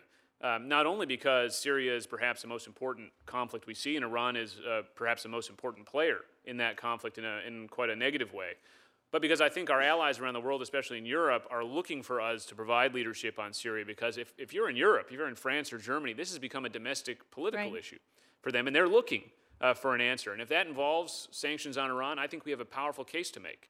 Um, but so far, we haven't really stepped up with that strategy. Thank you. Thank you, Mr. Chairman. Thank you. I'm going to close with some questions, but I know Senator Menendez had a few, and uh, out of courtesy, I'll let you go first and then uh, close out. Yes. Thank you, Mr. Chairman, uh, very much. Uh, Just one quick comment before my, my three questions that I'd like to get your insights on. And this has been very helpful, a lot of uh, good uh, insights that you've both shared. Uh, On the Iran Sanctions Act, it just seems to me that if we're going to have the potential to snap back to something, you have to have something in place. And if you know what it took, not just to pass the law, but to then go through the whole process of global notification to countries and businesses, and then enforcement of it, it's a year, easy. Uh, so at the end of the day, the suggestion that you can do, the Congress will be willing to do that at any time, is not as meaningful as the time frame that it will take to make it a value. And if breakout is a year, and if there is to be a violation, then the sanctions, without being in force at the time, will be meaningless. So I think it's very important to have something to snap back to, and I'll be pressing that issue. I want to, you've both been asked questions here, and I want to just see if I can get any greater thinking from you on how does decision making take place in Iran as it relates to the decision on how to expend money. I, I, I- think that's incredibly important because that's going to, to some degree, dictate how much is this going to go for civilian purposes, infrastructure, the things that the most optimistic people who look at what Iran is getting say we'll spend on versus, you know, the Ayatollah, there are published reports of his vast holdings uh, that I'm sure he did, it didn't happen by accident that he acquired those vast holdings, uh, or that the Iranian Revolutionary Guard has some of the elements of uh, uh, elements of Iran's economy that they operate, and that they're going to want to get a piece of the action, even if they were opposed to the agreement in the first place. Now that money's flowing, they're going to want to get a piece of the action. So. Uh, I, I look at what just happened with the Guardian Council and the number of uh, people that uh, were excluded. Of the 12,000 candidates, about two thirds who applied to run for the parliamentary elections were excluded. And uh, one of the reformists uh, actually said that their camp was overwhelmingly targeted, with one saying barely 1% has been approved. Now, we don't know whether that's just an, an anecdotal observation, but nonetheless, clearly a fair universe of those who might want to see greater engagement in the world didn't seem to win out the day. And if the legislature is part of deciding, the parliament there, how money is going to be spent, and the Ayatollah clearly has a say because he has six of the appointees to that Guardian Council, and then the other six elected by the legislature, which has his voices as well. Then at the end of the day, uh, do you have any insights as to how, based on the past, the decision-making about the expenditure or allocation of money is taking place? Well, Senator, I, I- I wish I could give you a clear answer to that. I, I can't. Um, it's something that I would also urge you ask the administration for a briefing on because I think it's an important uh, question. I, I will say that if you look at uh, clearly the president of Iran has a strong role in sort of setting a budget and so forth. In his budget last year, he, he increased spending for military and security uh, matters. But there's clearly a lot of organizations, which, as you said, are very powerful. These uh, Bonyad foundations, the IRGC, um, the, the, the broader intelligence apparatus, and the Supreme Leader's Office, um, which clearly have a, a role in that and, and uh, clearly do quite well, not just from the transfer of unfrozen assets, but they also have a very strong role in Iran's economy and so stand to benefit from new investment and new commercial activity, uh, where you need to, as we've alluded to before, have, say, an IRGC partner working with you if you're a foreign investor coming into the country. Um, so, uh, so clearly, uh, there's a lot that's going to happen that's not strictly on the books, not strictly in the budget, um, which is worth paying attention to. Let me ask you this. Do you not think it's uh, fair Uh, I know one of the observations, I think Mr. Katulis uh, said that we should be supportive of a ro- more robust budget for the IAEA so that the enforcement mechanisms, and I believe the IAEA needs the resources, but do you not think it's fair to have the Iranians either pay or at least contribute to the IAEA's budget because they created the circumstances that the global community said you're headed in a path towards a nuclear weapon. And so the whole monitoring process is created because of the conditions that they created in the first place. So isn't it fair to seek the, the Iranians pay either all or at least contribute towards that, especially since they now have a windfall of money? Well, sure, Senator. I, I would I would love to see that. You know, in in a sense, Iranians, if they want to keep this deal, have as much uh, interest as anybody else in ensuring that the monitoring and verification proceeds the way it's supposed to. I- I'll just I would just want to add to your point, though, that uh, yes, we should make sure the IAEA has the resources to do what it needs to do. But I think we need to go well beyond that. I would say, uh, including ensuring that we push the IAEA to be forward-leaning in its requests for access and the way that it carry out, carries out its mission, because there will probably be some intimidation coming from the other side, uh, and we need to have their backs. Second is the next DG of the IAEA needs to be a person who really embraces this mission and is serious about it in the way uh, that I think so far DG Amano has been, but his predecessor wasn't, frankly. Um, and then third, I would say we're, we can't just rely on the IAEA. I, I really am concerned that as this is considered a sort of done deal, um, an issue of the past, that the funding and the attention and the resources within our government um, focused on this issue, on detecting cheating and things like that, will shift elsewhere. Uh, and I think that would be a big mistake. That, well, certainly the IAEA isn't an intelligence body, and so this is everything we hope for in the implementation of the accords is going to have a big intelligence element to make sure it takes place. Are you in agreement with Mr. Singh on Yes. his comments? Yeah. And one final question: In the reality of Russia's bombing having succeeded uh, for the purposes of strengthening Assad.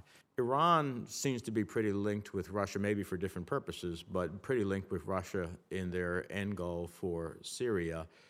We, we sh- should we expect that Iran is actually going to be a constructive player uh, on helping us get to the uh, goal, the diplomatic or political solutions we want uh, in Syria, if it means uh, getting rid of Assad? I wouldn't have high expectations um, on that front. I would not. You would? Oh, you would would not. not. Okay. Yeah, I would not. Um, because I think actions speak louder than words, and you see not only what Iran has done, but then some of its proxies, like Hezbollah, and moving in different episodes in the Syrian conflict. So I wouldn't, would not have high expectations, though I am on the record for uh, seeing what can be done if there's anything possible here, because the, the crisis in Syria, uh, we should have responded, I think, earlier, and things have gotten out of control. So we need to test every possible way to bring an end to that conflict, even if it includes uh, uh, talking with and bringing Iran into the process as they've been brought into in Vienna.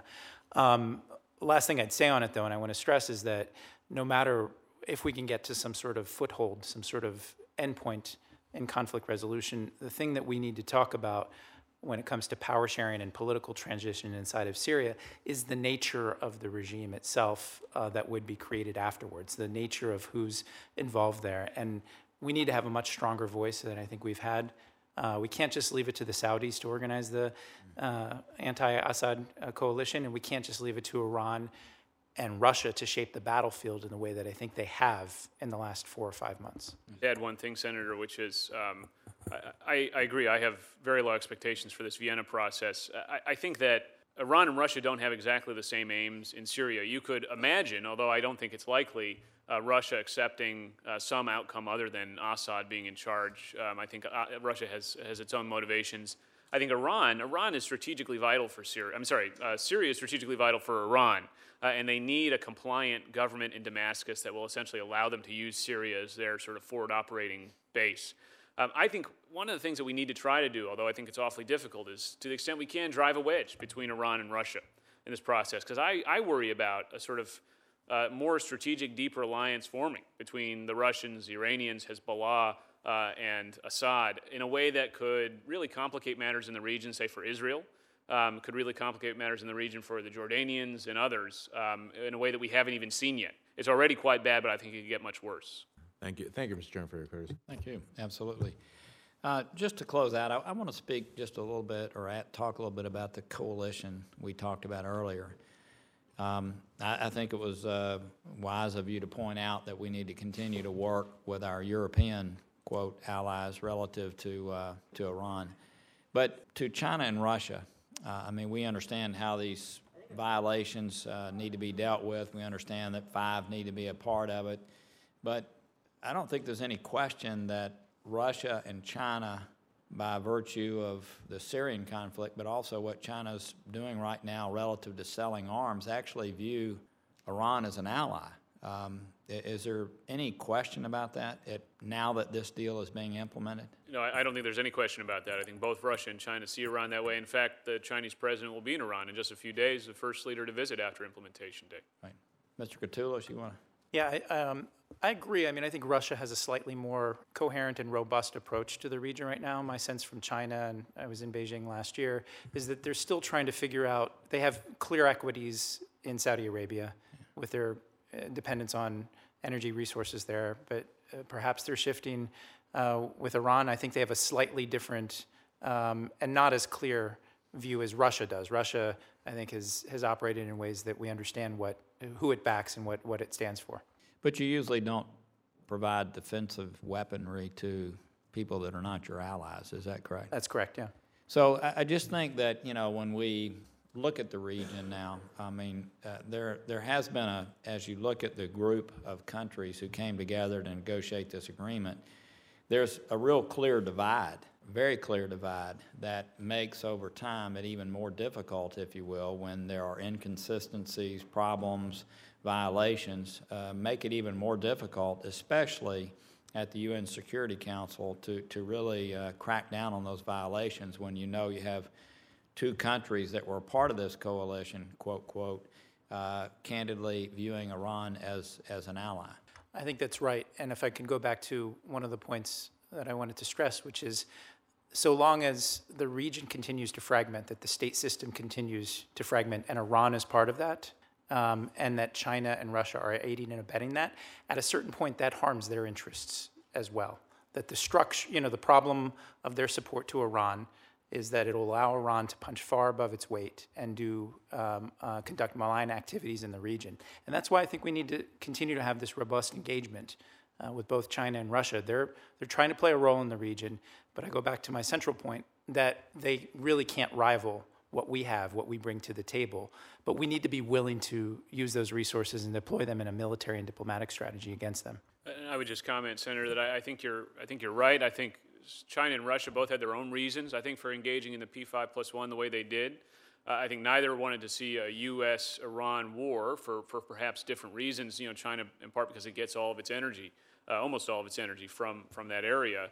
Um, but neither really want to see the flowering of a U.S.-Iran friendship either. I think that China, while it tries to sort of be friends with everybody in the region, uh, really sees Iran as its main strategic partner by virtue of its geographic location, by virtue of the fact that it's really the only major power in the region which isn't allied with the United States. Uh, and so, so I do think that um, this will be a point of difference. And of course, both, as I said, China and Iran share this sort of deeper goal of reshaping the international order in a way that uh, excludes us more. And how important uh, are the economic ties that are being generated right now between our European allies on this issue, quote, quote? Um, how important is that economic relationship that's being developed now that uh, implementation day has taken place, and even before, really? Well, I, I think it's important insofar as, you know, on, on the one hand, um, for, for the Iranians and for those who have been advocates of this deal, they say, well, you have to show that the benefits come, and, and that's what this is. But there's another side to that, which is having worked on the sanctions issue in the mid 2000s, um, I think we forget just how hard it was to get that initial cooperation because of all these economic linkages. And so, look, if we had a great nuclear deal, I would say, yes, absolutely, this is wonderful. Um, but because I worry that this is actually quite a flawed nuclear deal, and in fact, we haven't seen the strategic shift that we wanted from Iran in the region, I worry that in the future, this will be a real impediment to effective deterrence of Iran, to effectively fixing the flaws in the nuclear deal and preventing an Iranian nuclear breakout. You want to add to that? Um, I share some of those concerns, but I think it's still a little soo- too soon to tell. Um, that I think we should discuss sort of in a few months what we see, how, how Europe acts, and, and uh, to the point that I made earlier, that I think our diplomacy and how we try to maintain unity with our partners, um, to have a structure in place if Iran doesn't abide by this agreement to, to be able to snap back. Do we have any indications how robustly um, our European partners in this effort uh, pursued uh, ballistic missile sanctions at the UN? I'm afraid I don't have an answer to that, Senator. Yeah, I just, I I think, you know, again, between the leverage now, uh, from my perspective anyway, being with Iran, uh, and the fact that we have Russia and China that deem Iran to be an ally, and we have our European friends uh, deepening their economic ties, uh, I think it's going to be very difficult, um, very, very difficult in the future to push back um, in any meaningful way against violations that take place. And I think your statements earlier about the fact that uh, um, what that'll mean is a further fraying, if you will, further fraying of our relationships in the region. Uh, the fact that you're here pointing out some of the things that we, we need to do to make sure that we put as much pressure on the administration as possible to keep that from happening and to have a much more coherent strategy, even though we've been there, it hasn't been, it's been more transactional, uh, has been important. So I want to thank both of you for being here today. Um, I want to thank you for helping us uh, in the past. I'm sure you'll be here in the future. If you would, we're going to keep the record open for, uh, until the close of business Friday. If you'd answer questions uh, promptly like you always do, we'd appreciate it. Uh, And with that, uh, the meeting is adjourned.